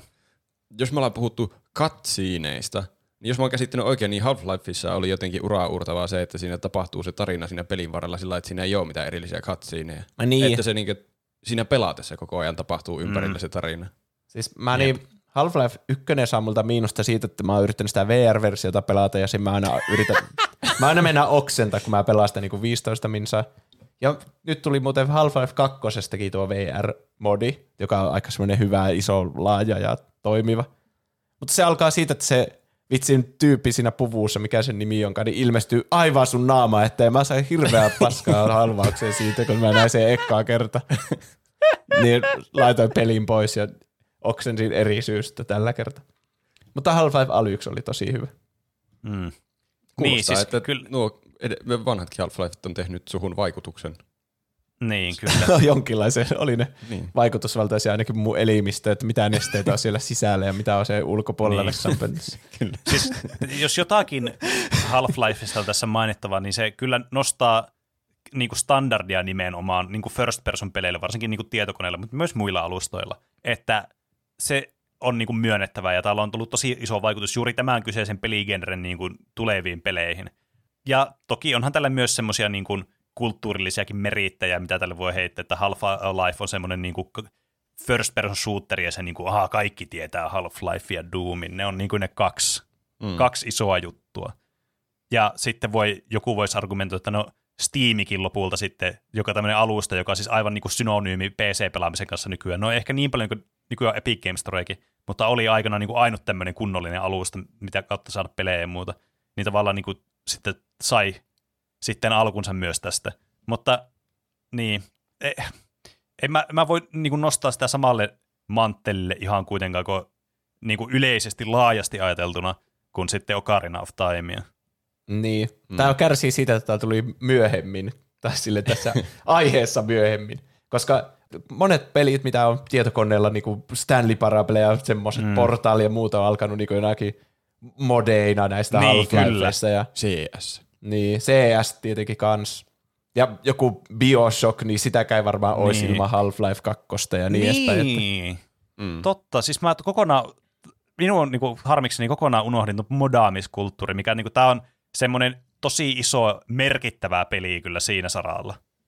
Mm. E- Että toi on kyllä siis todella iso meriitti kyllä. Mutta se on just, että tavallaan modaaminen on kuitenkin semmoinen subkulttuuri sitten näin pelaamisen sisällä, että mä en halua niinku vähätellä modaamista millään tasolla tässä, mutta siis se vaikutus, mikä niinku jollakin Ocarina of Timeilla on ollut niinku yleisesti pelimaailmaan, niin on ihan merkittävästi suurempi kuin mitä Half-Lifeilla on ollut, vaikka Half-Lifeillakin tosi massiivinen toki ollut. Mm. niin. Ei pääse kärkeen, mutta varmasti on erittäin paljon ollut vaikutusta tällä Kyllä. pelisarilla. Kyllä, Mä- Se on hyvä, se on hyvä että meillä on tehty sellaista listaa, että meillä on vain tuo kärki. Niin, totta. Niin, joo, joo, kyllä. Tuo on muuten toistuva kanssa näissä kaikissa vaikuttavimmissa, että on niitä eri konsolisukupolven niitä versioita, että on Super Mario Bros. ja sitten on Super Mario 64 ja ne aina tekee niitä uusia innovaatioita. Half-Life 1 mm. versus Half-Life 2 versus Half-Life L1 ja sitten kunniamaininta mä olin antanut myös ekalle Legend of Zeldalle, Mm, mutta se no no joo. Niin. ei ehkä pääse samalle tasolle kuin Ocarina of Time, mutta Joo, ku, ei, kuitenkin ei. samaa ilmiötä, että siirrytään 3D ja tehdään niinku. Ja mm. sitten tietenkin Breath of the Wildin voi vetää kans siihen, että se on niin, Niin, niinku se next jep. steppi taas siitä. Niin, kyllä. Mutta se on sen verran moderni, että se ei ole ehkä tehnyt niin isoa vaikutusta vielä. Niin. Vielä. August Onni mainitsi Counter-Strikeit, ensimmäiset CS-pelit, kun aloittivat tuon 5v5 pommin purkugenren. Vaikka se ei tunnu niin isolta genreltä välttämättä Niin. ainakaan mun silmissä. Iso, isoin meritti, mitä antaa CSlle mun mielestä tämmöisessä argumentoinnissa, niin on se e-sport-kulttuuri, mikä se on tosi niin kuin, tärkeä semmoinen tukipilari ollut pitkään. Niin. Niin, On totta. se aika semmoinen kyllä. jos miettii e-urheilua, niin CS on, Mm. tuntuu, että aina ollut siellä suurimpien Kyllä. joukossa, ellei Jep. jopa suurin. Tommi Henttu mainitsi Haloon, Mm. mutta Mm-hmm. sekin tuntuu paljon jatkolta niin kuin Doomille. Niin, Niin, se on just on näitä, vaan tämmöinen FPSien yksi virtan pylväs taas tässä matkan niin varrella. kyllä, vähän niin kuin Half-Life, että todella niin kuin kans tarinavetoinen first person shooteri. Tällä Niin. kertaa katsiinien kerää kylläkin, mutta joka tapauksessa. Siitäkin tuli Et termi semmonen- semmonen Halo-klooni. niinku- Kyllä, mutta semmoinen niinku maininta-arvoinen, semmoinen oikeasti, niinku mitä nostaa halosta, niin konsoli niinku shootereille, No se on niin kyllä aivan totta. me, todella merkittävä peli. Niin, Niin, totta. nyt ja, on ollut PClle tähän mennessä nuo kaikki merkittävimmät Niin, ilmestykset, mutta Halo tuli Xboxille. Ohjaimella tuommoista FPS, se oli kyllä aika mullista. kyllähän Nintendo ja PlayStation on mainittu tähän mennessä. Mutta niin, Xbox, se toimii koko konsolin semmosena niinku, semmosena Jep. lippulaiva franchisena ja sille, että Xbox edes nousi niinku menestyväksi konsoliksi, niin senkin voi laittaa varmaan Haloon niinku Niin. mm, meriitiksi. kyllä. Ja inspiroi muun muassa Red vs. Blue videosarja Ai, ja se on ylipäätään Ai toimisi- niin, totta. Niin, joka sitten puolestaan oli ensimmäinen semmoisista videopelimoottoreilla animoiduista tommosista Mm, nettisarjoista. Joo. Siis kyllä, ei, siis tämä on ehkä meidän niin tämmöistä nostalgointia, mutta ei voi niinku aliarvioida, kuinka iso merkitys niinku tuommoisessa YouTube-maailmassa noillakin videoilla oli. Niin. Suuressa mittakaavassa aika niinkö, merkityksetön pointti ehkä niinkö muihin mainittuihin verrattuna, mutta siis omaan mieleen tuli Niin, kyllä, tuoda esille. Niin, Siis jep, tää. Pikkis 95 mainitsi Call of Dutyin, mutta sekin taas tuntuu mun mielestä jatkolta sitten noilta aikaisemmilta niin kuin CS ja Halo, niin kuin se jatkumo. va- Bat- Mm. Eka Battlefieldkin tuli vuosi ennen Call of Duty ja Medal Niin. of Honor tuli muutama vuosi aiemmin ja tosiaan se Counter-Strike tuli siitä e- muutama vuosi kanssa aiemmin. Niin. Mm. Niin. Niin, on Onhan tää, se on on ison pelisarja aloittanut, niin kuin, se taisi olla Marion jälkeen toisiksi myydyin pelisarja, että niin. Niin, ja on se semmoista vähän niinkö realistista sotaa FPS, että Niin. menee mukaan, mutta en tiedä, onko se niin merkittävä muutos sitten johonkin realistiseen Totta.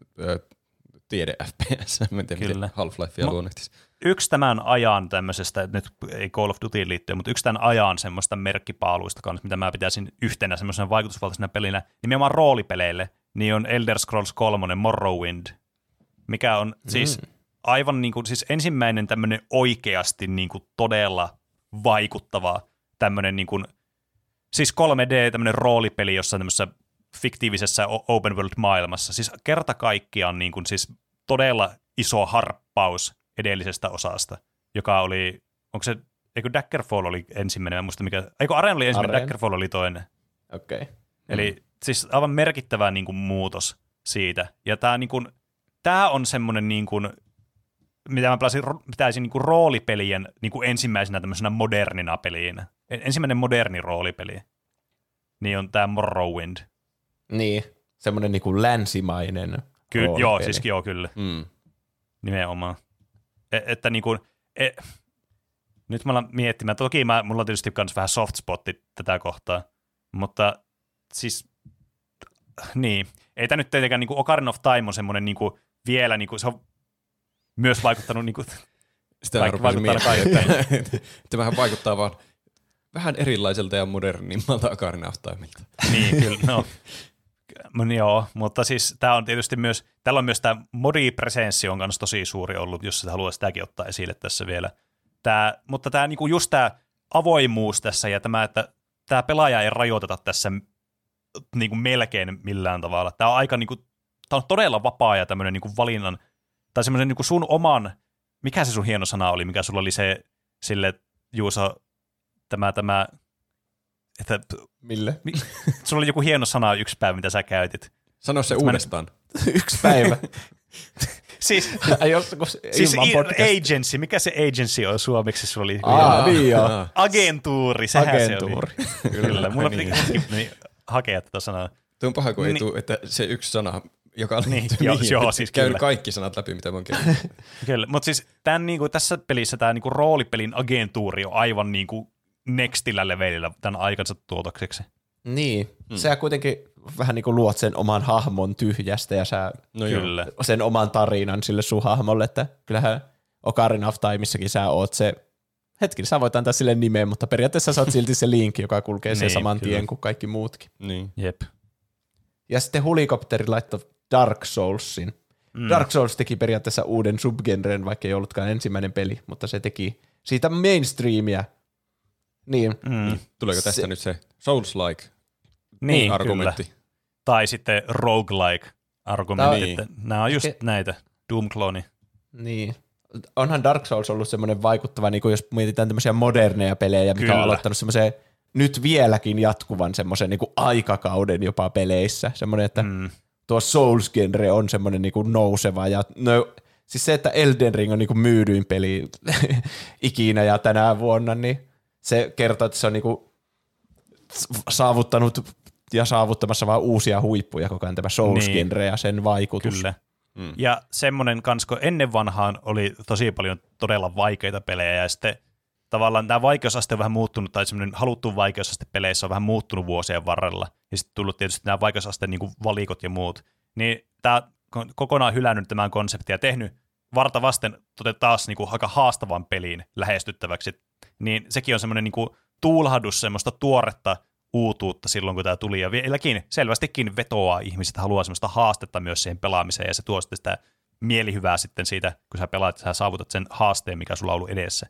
Mutta Niin. tai just, että toki niin kuin modernisti ajateltuna todella vaikutusvaltainen peli, mutta en, en mä voisi niin kuin mitenkään pitää Dark Soulsia niin kuin semmoisena, niin kuin jos pitäisi oikeasti miettiä niin kuin koko pelihistoriaa, niin se on varmasti siellä niin kuin käreessä aika korkealla, mutta ei mitenkään yllä ykköseksi.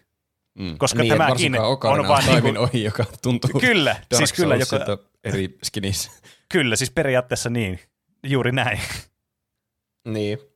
Mutta joo, moderni tämä vaikeiden pelien vähän niin kuin, puhutaan jostakin 2D-indie-peleistäkin, että se on joku Souls-like, kun se on vaan vaikea ja semmoinen, että sun Niin, pitää niin. oppia it good. Niin. Mm.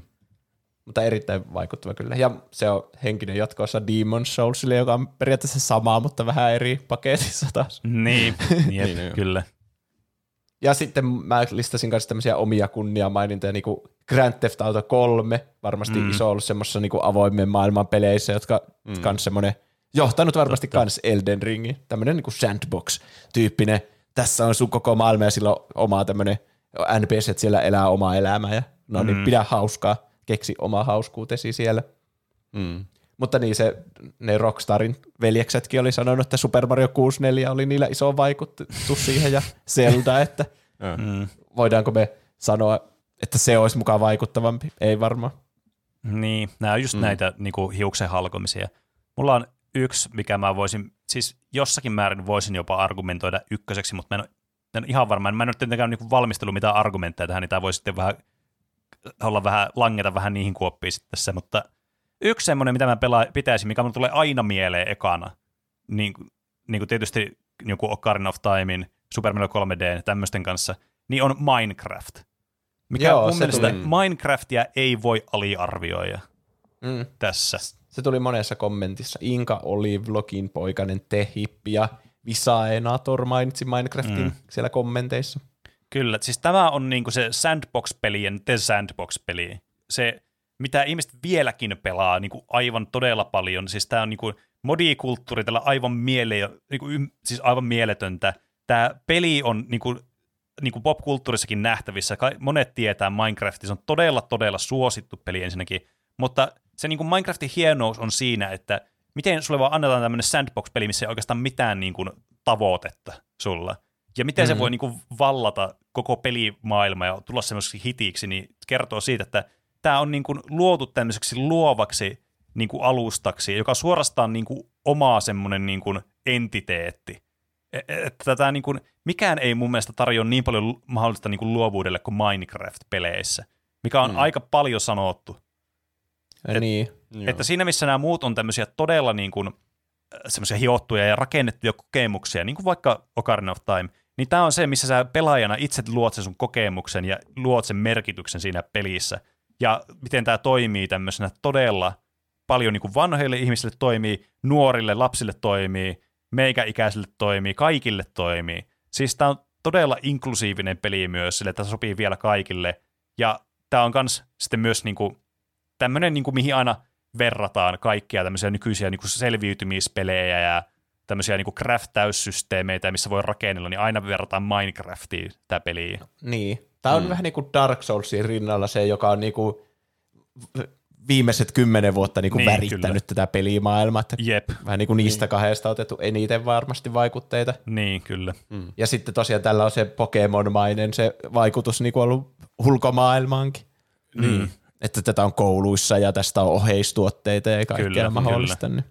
Jep. Mä rupesin miettimään, että varmasti se on vaikuttanut niin tuleviinkin peleihin, mutta kun se tuntuu olevan vieläkin niin relevantti, että se itse Minecraft on vaan niin suosittu, että mm. ei ole tullut semmoisia Minecraft-klooneja hirveästi, mikä Niin, menestyisi. totta. Siis, no niin, vaikka Fortniteissa on nähtävissä se rakennuselementti kanssa. Mm. Mä veikkaan, että se on vähän niin kuin Minecraft ollut vaikuttajana siinä. Joo, kyllä Niin. on itse asiassa. Ja sitten Fortniteakin voi pitää aika vaikutusvaltaisena mm, sillä mm. Battle Passilla. Mm. Jep. Sillä, niillä rahastusmekaniikoilla. No sille huo, kyllähän huonolla tavallakin Niin. voi olla Niin, vaikutusvalta. ja sitten juuri niin kuin puhuttiin edellisessä ajassa siitä, että miten niin kuin isot vaikutukset sillä on niin kuin se tämmöisessä niin kuin meidän popkulttuurissa sillä pelillä. Mm. niin. Niin, mutta toki niin kuin Minecraft on jotenkin kans semmoinen, siis se on, sanokaa mun sanoinen, Minecraft tulee olemaan semmoinen 50 vuoden päästä, mitä on sille, että mikä on semmoinen ajaton klassikko peli, joka, niin kuin, jolle muut pelit kumartaa, niin mä en yhtään ihmettelisi, jos Minecraft olisi sellainen. Mm. Mm. Että niin kuin Minecraft on semmoinen, että mä, mä veikkaan, että tässä kuitenkin vaikuttaa vielä semmoinen nostalgia ja semmoinen, että kun Ocarina of Time on niin, niin kuin merkittävä peli ja niin rakastettu peli ja kehuttu peli ja sillä on paljon vaikutuksia ollut, niin, mutta tässä vaikuttaa tavallaan tämmöiset asiat, semmoiset, niin kuin, me katsotaan tätä tämmöisen ruusunpunaisten linssien läpi tätä Ocarina of Timea verrattuna mm. sitten Minecraftia, missä me ollaan oltu niin kuin Minecraftin alusta asti tähän päivään asti ja se on ollut olemassa vaan meillä, niin me otetaan se vähän niin kuin itsestäänselvyytenä sitten. Mm. Et, et, musta tuntuu, että mä voisin jopa laittaa Minecraftin ykköseksi, mutta Oho. toki mä niin kuin ymmärrän myös, että Ocarina of Timella on myös ollut tosi kauaskantoisia vaikutuksia ihan todella moneen erilaiseen peliin. Ehkä mm. enemmän niin kuin muihin peleihin, siinä missä Minecraft on sitten vain tämmöinen niin kuin pelimaailman tämmöinen suorastaan niin kuin tämmöinen ihme myyttinen jumala-olento, joka löytyy jostakin, ja sitten tämmöinen niin kuin yksisarvinen, joka vaan löytyy, ja sitä täytyy vaalia, niin kuin, koska se on niin jotenkin uniikki ja mm. semmoinen kokonaisvaltainen olemus sillä Niin. pelillä. Niin mä luulen, että Sillä, tulevaisuudessa vasta näkyy, että niin. näitä Minecraftin elementtejä on yhtäkkiä joka puolella. Niin kuin nykypäivänä näkyy, että Ocarina of Timein elementtejä on joka puolella, että on tuo kuitenkin pelinä niin uniikkia semmoisia asioita, mitä edellisessä peleissä ei ole ollut, että ihan hyvin voi popularisoida tuommoisia tulevaisuuteen. Ja niin. mitä onkin jo tehnyt kyllä. Niin ja sitten se, että tulevaisuuden pelien kehittäjät, ne on siltä, mitkä pelit on teitä inspiroinut, niin varmasti aika monet sanoo Minecraft. Niin. Niin. No vaan nyt vielä voi olla niin nuoria tai ei ole Niin, vielä kyllä. pelin kehityksessä mukana Niin. monet, mitkä saa sitten lopulta vaikutteita Minecraftista. Niin. Eli aika näyttää. Mm. Kyllä. Pakko mainita tietenkin Tetris, semmoinen Joo, pulmapelinen kyllä. No joo. pioneeri. Mutta pulmapelit saa niin paljon vaikutteita ihan jostakin pulmapeleistä, jotka ei ole edes videopelejä. No niin, niin, joku Niin, palapeli. kyllä. Niin. Pulmista. Oikeasta Näistä- elämästä. Pu- pulmista. Miten, miten mä selviäisin nyt tästä vesisateesta kauppaan? Mm. niin. Ja sitten Rogue tietenkin pitää mainita Mm, ihan vaan sen takia, kun se uh, roguelikeit on niin suosittuja roguelike. Kyllä. Mulla tuli mieleen yksi contender, mistä mä en ole varma, mikä se vielä on. Mutta mä alkoin miettiä niinku strategiapelejä. Ja sitten mulla tuli mieleen Warcrafti, koska sehän mm. on, en tiedä onko se strategiapeleistä se ensimmäinen ja vaikutusvaltaisin, mutta se on ainakin, siitähän on tullut vaikka, siitä tuli, no Vovi ainakin, mutta sitten kokonainen peligenre. Eikö MOBAt Mm, lähtenyt kyllä. Warcraftin pohjalta? Niin. Jep. Se, se on kyllä ihan totta, ja se on ehkä semmoinen, mikä niin kuin huokuu myös sitten meidän biasissa, että miksi se ei tullut ekana meille mieleen, kun ne, ne ei ole semmoisia, mitä me hirveästi käsitellään meidän podcastissa, tai ne ei ole semmoisia, mitä niin kuin hirveästi, ne ei ole niin kuin se suosituin genre, mitä monesti niin kuin, puhutaan Niin. peleistä, niin strategiapelit. Mutta todellakin niin kuin strategiapelien niin kuin se todellakin niin kuin erittäin vaikutusvaltainen peli, ja just vaikuttanut todella moneen niin kuin tulevaisuuden peliin ja sitten myös uusiin genreihin ja muuta vastaavaa. Niin, tässä, niin. Se on vähän niin kuin, että mistä näkökulmasta ja mitkä, Niin. mistä genrestä katsoo, niin että mikä on ollut, tuskin ajopeleihin on niin paljon vaikuttanut Ocarina of Time verrattuna sitten joten- johonkin joku, mitä niitä vanhoja ajopelejä onkaan. Niin. Ridge Racer tai joku Sega Rally tai mitä niitä onkaan. FIFA, Niin. siinä vasta vaikutusvaltainen peli. Ei, niitä on tullut vuosia ja vuosia. Joka Sä- vuosi aina uusi FIFA. Mä, ei, y- nyt, mä pelkään, että Roope nyt ajaa tätä meidän konsensusta siihen, että me ei voida sanoa mitään yhtä peliä. Niin, kyllä. Mikä oli? Tämä on sun agenda tässä. Mä haluan vielä yhden, yhden vielä asian Minecraftin puolesta sanoa, ennen kuin tehdään meidän lopullinen niin mielipide. Niin siis Minecraft on myös semmoinen peli, joka on vaikuttanut siis meidän semmoisen median kulutukseen ihan mielettömästi, eli siis YouTubeen. Ja minkälaista niin. Niin, YouTuben sisältöä on ollut pelisaralla nimenomaan. Että mm. peli YouTubeen, niin kuin, mä voisin melkein niin kuin, kreditoida Minecraftin niin kuin, tavallaan suosioksi sen, että miten se on niin kuin, ponnahtanut aivan semmoiselle, semmoiselle sfäärille, kun se nykyään on. mm, se on Niin. varmasti myös ajoituskysymys. Ei sillä, että se veisi pisteitä pois Minecraftista. Ei että tietenkään. sattuu olemaan siinä kohdassa niin suosittu peli ja sitten sitä kauttahan se levisi. Samaan aikaan kun YouTubesta tulee suositumpi ja Minecraftista tulee suositumpi, niin voimat yhdistyvät ja sitten Niin. tulee pelivideoita. Niin tuo taas, että se vaikutus on sitten vähän pelien ulkopuolella tällä hetkellä enemmän. Niin kuin tuossa mielessä, että ei me sille Pokemonilla kannata siitä pisteitä, että se vaikuttaa mm. niin kuin Mm. sillä animella muun muassa. Niin. Ja en mä tiedä, mulla tuli yhtäkkiä Super Metroid ja tuo niin, Mm. Castlevania-pelit mieleen, Niin, että onhan kyllä. nekin ollut vaikuttavia, mutta sitten ne on ehkä liian suoria vaikutteita sitten saanut vaikka jostakin Super Mario Brosista. Niin, kyllä, ja sitten ne on, niinku, no just se niinku, tavallaan oman genrensä niitä edustaa. Samalla tavalla kuin me otettiin vaikka Rogue, että roguelikeit, että vaikka ne on todella suosittuja, niitä on todella paljon, ja se on vaikuttanut tosi paljon moneihin peleihin, varsinkin nykypäivänä, ja indie-peleihin nimenomaan, mikä on Mm. myös niinku aivan uusi matopurkkinsa. Niin, niin se on kans niinku semmoinen, niinku just tavallaan semmoinen oma juttunsa, että se ei ole niinku, se ei ole semmoinen universaalisti niinku se vaikutusvaltaisin peli, mutta se on vaikuttanut tässä tietyssä niinku ekosysteemissä. Ja Minecraftkin vielä, kaiken lisäksi tämmöinen niin kuin alun alkaen niin kuin tämmöinen indie-peli. Siis niin kuin voiko, siis tämä tarina mun mielestä kirjoittaa vain itsensä tämä, että miten niin kuin tästä lähtee myös tämä indie-pelikulttuurikin vähän niin kuin lähtee nousemaan tästä Minecraftin myötä. niin. Mm. Tuota, en mä siltikään voi sanoa Minecraftia, jos me nyt tehdään se päätös, Niin. Niin. Niin en mä voi sanoa, että Minecraft niinku tällä hetkellä on vaikutusvaltaisempi kuin Ocarina of Time. Niin. Koska tämän Niin. niin. hetken suosituimmissa peleissä näkyy Ocarina of Timein vaikutukset niin selkeästi. Niin. Niin, niin, se on totta kyllä. Mutta tietenkin me voidaan sanoa myös meidän henkilökohtaiset mielipiteet erikseen. Totta. Niin. Mikä on Roopen mie- henkilökohtainen? Onko se No Super silti Mario 64 tietysti. Niin, Okei. tietysti. Ky- Kyllä mä niinku tässä mun äskeisen selityksen myötä kallistun tähän o- niinku henkilökohtaisen mielipiteeseen tähän Minecraftiin. Varsinkin tuo, kun mulla tuli mieleen tuo indie niinku pelisukupolvi, että kuinka niinku massiivinen asia se on, ja se on niinku muokannut tätä pelialaa kokonaisuudessaan, ja mitä meille tarjotaan, mikä on siis niinku mahtavalla positiivisella tavalla muo- muokannut sitä. E- Että tämä on, mä Mm. veikkaan, että tämä on asia, mitä me osata vielä niinku tavallaan arvostaa tässä perspektiivissä, että kun me eletään sitä aikaa tässä, niin me ei niinku oikein ymmärretä, että kuinka merkittävä asia se on. Et ehkä Niin joskus kymmenen vuoden päästä me katsotaan Minecraftia silleen, vaikka siitäkin on jo kymmenen vuotta, kun on tullut Herra Jumala tämä peli. Mä just Niin. alkoin miettimään, että Minecraft on tullut 2011, eli oliko se sillä, että se julkaistiin se 1.0-versio vai mitenhän se toimi? Mutta niin. Niin. se oli, minkä mä löysin Wikipediasta nopeiten. Niin, niin. siitä on nyt niinku 11 vuotta. Niin sitten jos laskee Ocarina of Timeista 11 vuotta eteenpäin, niin kas kumma vuosi on 2009. Mutta tuntuu, että se on ihan hirveä niinku ero siinä mm. 11 vuodessa kuin tässä 11 niin, vuodessa. kyllä. Niin. Totta. niin. Itse Ja asiassa käsitys jotenkin toi, vääristyy. niin, niin, ja tässä vielä toi, toi tota noin, niin, ö, 2011 on siis se, milloin beta oli tuosta okay. Minecraftista, että Minecrafti, Mm. mm. se, se klassik, se ihan eka Minecrafti, niin, tai no pre-klassikka, se on se eka, mutta klassikki on, mitä ihmiset pitää semmoisen ekana Minecraftin, oli 2009.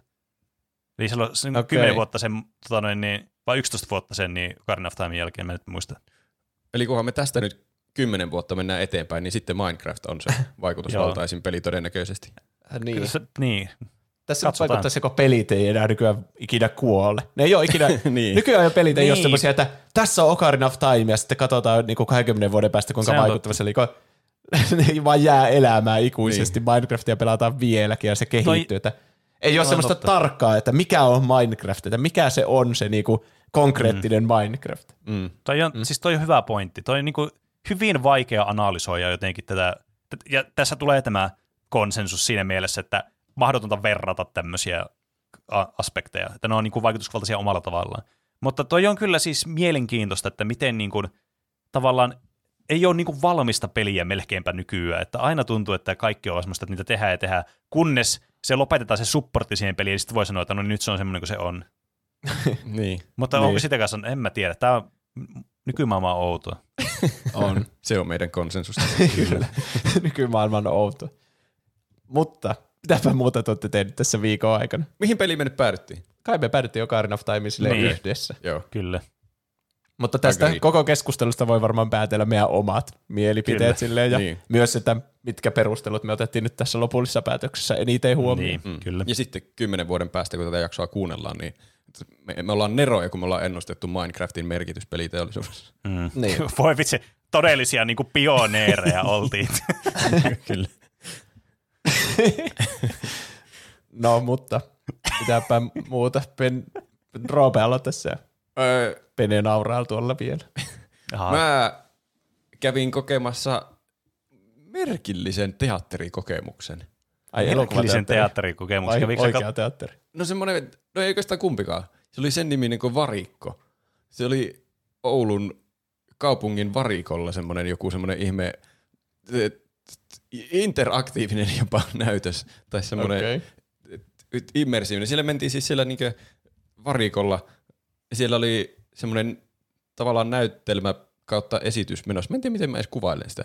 Ja se oli semmoinen, että siellä mentiin niinkö niiden esiintyjien mukana ja seassa välillä ja siellä joku saattoi yhtäkkiä viedä sut johonkin huoneeseen, että tuuppa tänne ja sitten sä saat siellä jonkun ihan oman näytöksen ja se, semmoinen tosi omituinen kokemus. Mutta se oli, se oli kyllä hauska. Se, en ollut ennen tuommoista kokemusta kokenut. Se tuntui vähän niin kuin joltakin videopeliltä, mutta oikeassa elämässä. Toi kuulostaa niin kuin LARPilta, mutta with extra steps.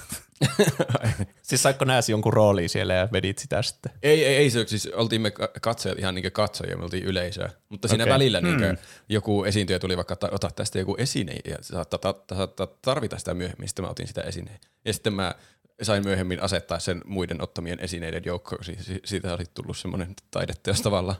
Kuulostaa hauskalta. Oli se ihan hauska. Se oli ainakin ainutlaatuinen kokemus. Ne oli myös taitavia tyyppejä. Siinä oli vissiin joku- jotakin niin sirkustyyppejä mukana siinä esityksessä. Ne teki hurjia stuntteja ja temppuja. Okei. Okay. Se, semmoista en ollut ennen kokenut. Enkä tule ehkä kokemaankaan, koska se taitaa loppua. Ja kaikki tulevien näytösten liput on loppu. Että haistakaa paska kaikki, jotka Se on semmoinen taideteos, joka katsomaan. polttaa itsensä. Semmoinen, Niin. että sun olisi pitänyt kokea se sillä hetkellä. Niin. Niin, no Se sä oli- koit sen sillä hetkellä. Se oli kyllä hyvä, kun siinä näytöksessä, missä me oltiin, niin siellä oli niitä varikon entisiä työntekijöitä katsomassa. Se oli jotenkin semmoinen järjestetty, että ne tulee nyt katsomaan, kun niiden entisellä työpaikalla järjestetään Niin. tämmöinen.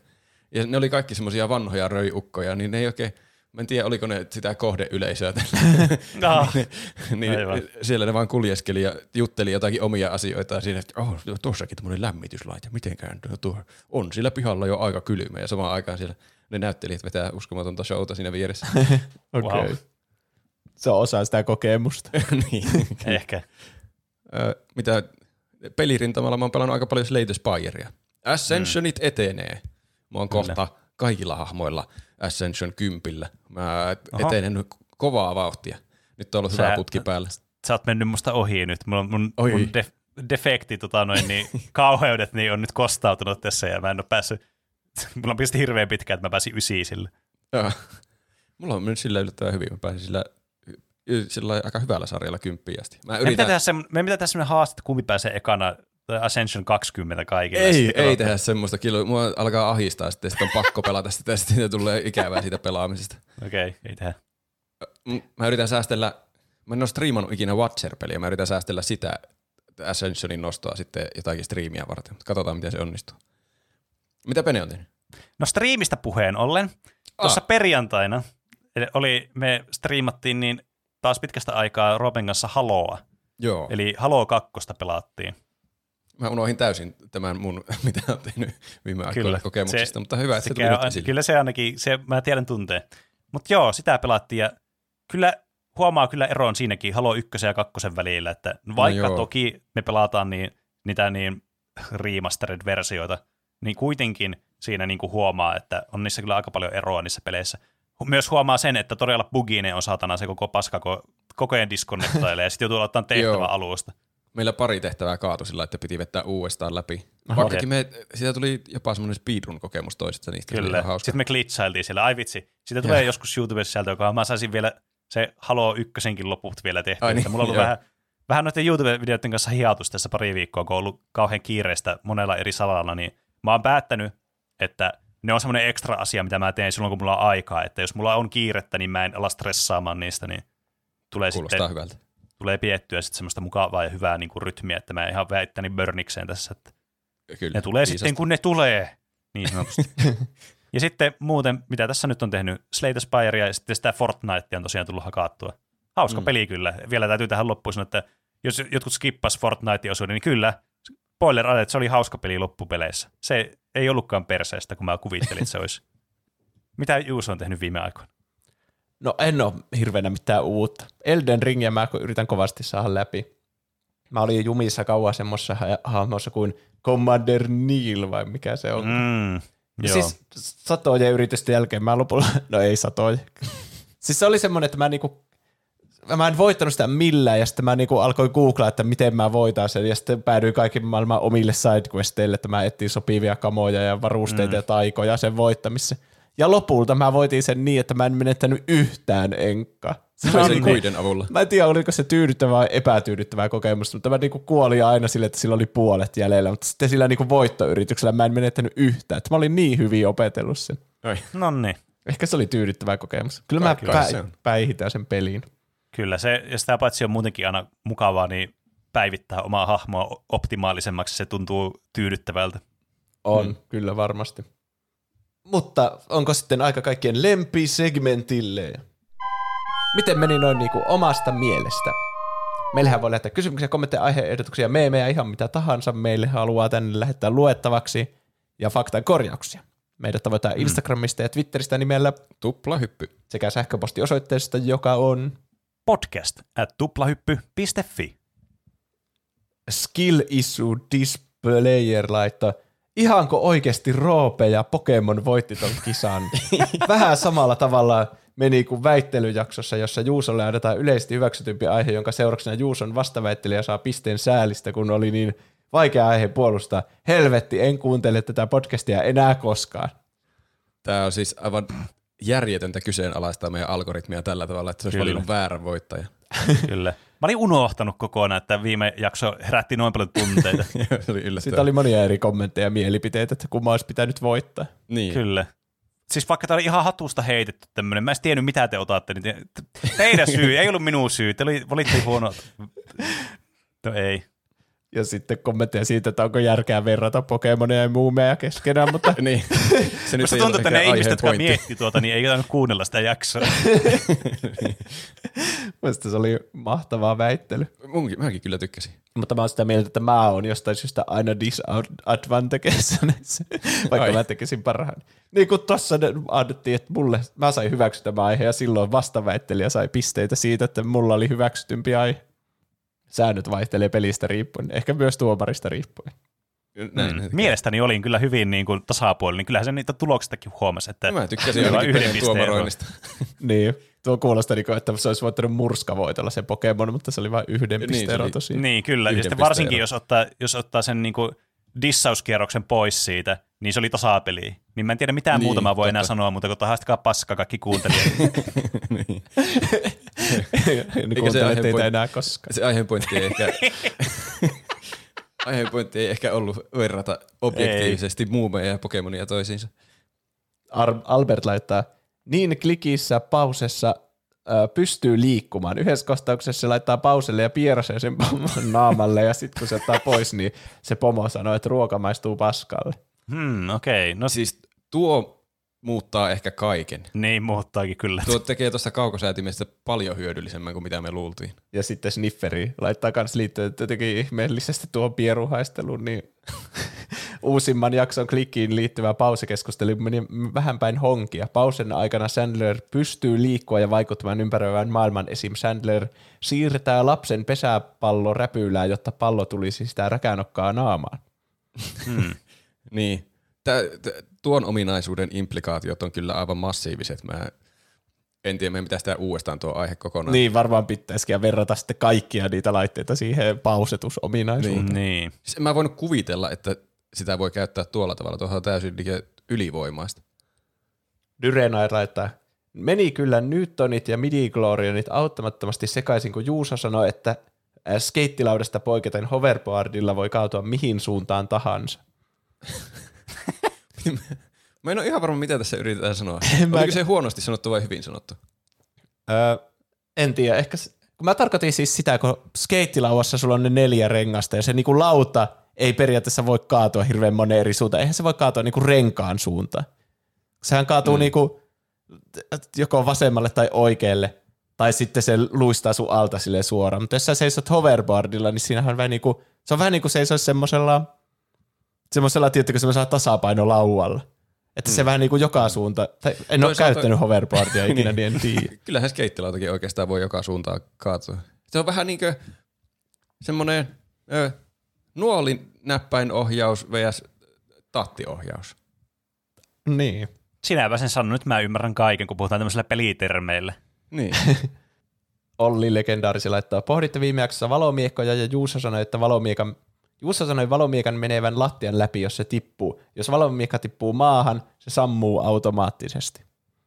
Hmm. En ole edes tiennyt, että siinä on tommonen ominaisuus. Aika jotenkin yllättävän Monta- hyvin ajateltu Star Wars-universumilta, että tommonen Niin, kyllä. turvamekanismi. Kyllä, totta. En mäkään ajatellut tuota. Tuo on varmaan se syy, miksi me saatiin niin paljon vihapostia meidän Star Wars-aiheesta. kun me ei tiedä näitä. niin. Niin. Ah, niin. Piipari laittaa tarkennus kautta lisäys. Mainitsitte ihan oikein, että Potterissa ajankääntäjä käytetään juurikin vain muutamien tuntien siirtymiin. On kuitenkin olemassa myös ajankääntäjä, jolla voi siirtyä vuosia ajassa taaksepäin. Jälkimmäistä käytetään kirottu lapsinäytelmässä. Rowling tajusi melko pian kolmannen kirjan jälkeen, että ajankääntäjien jälkeen ajankääntäjien ongelmallisuuden ja kirjoitti ne jemmaan salaperäisyyksien osastolle. Myös se tunne, kun Loreen tuodaan aikakone ja yksi hahmo käyttää sitä opiskellakseen enemmän. Tuo on kyllä jotenkin hauska ajatus, että se kirjoittaa sen kolmoskirjan ja on sillä, aa, mahtava kirja. Ja sitten se alkaa kirjoittaa seuraava kirja ja miettii, että ei, mit, siis Niin. kai, mä voin ratkaista kaikki tämän maailman ongelmat tällä ajankääntäjällä. Niin. Niin. Mun pitää tehdä tälle jotain.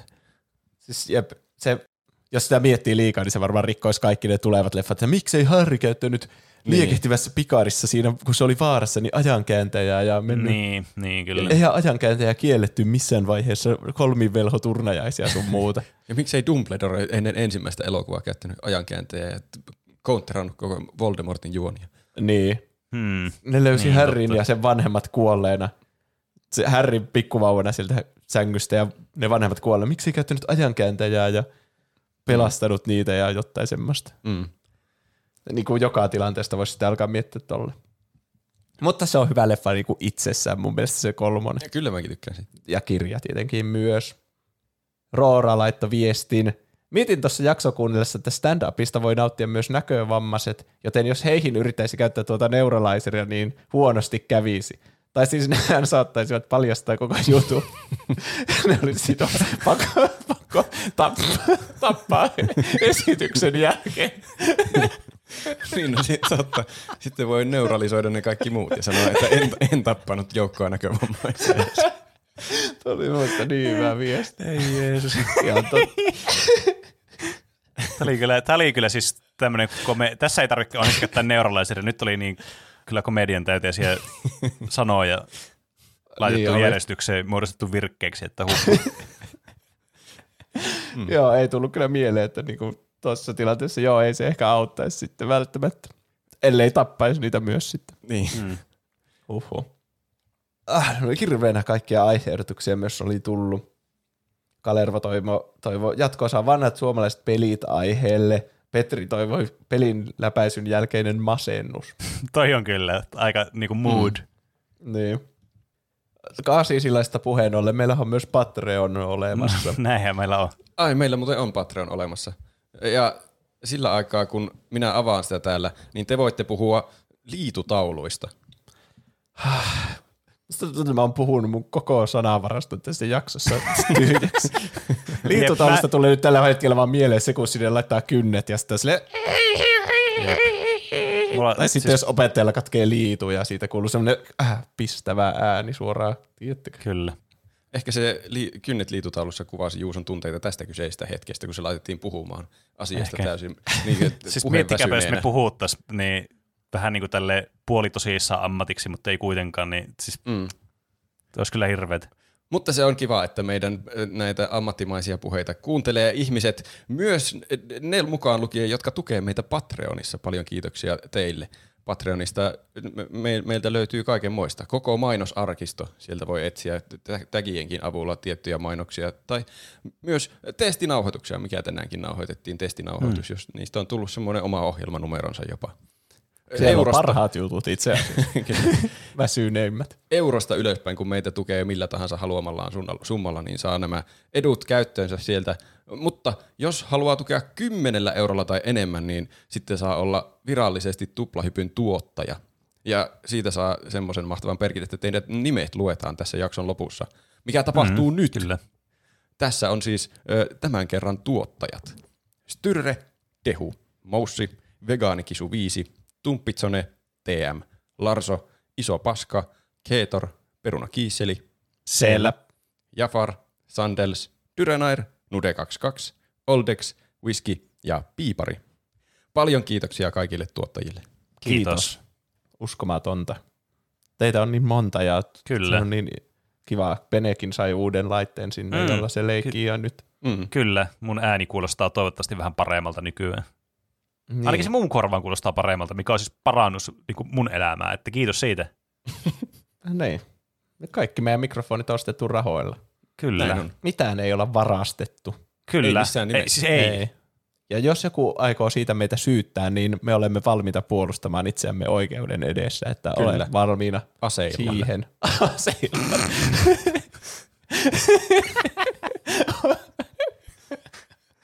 tuota noin. Muistakaa katsoa meidän live-lähetys perjantaina Ah, kello Ai niin joo. Se on hyvä, kun tämä menee tämmöiseksi kunnon niin väsyneeksi jaaritteluksi tässä. Me tässä mainostaa, että meillä on live-lähetys tällä viikolla. Eeppistä. Palataanko aiheeseen perjantaina? Joo, palataan aiheeseen. Nähdään perjantaina sitten Näin kello nähdään. Kuusi.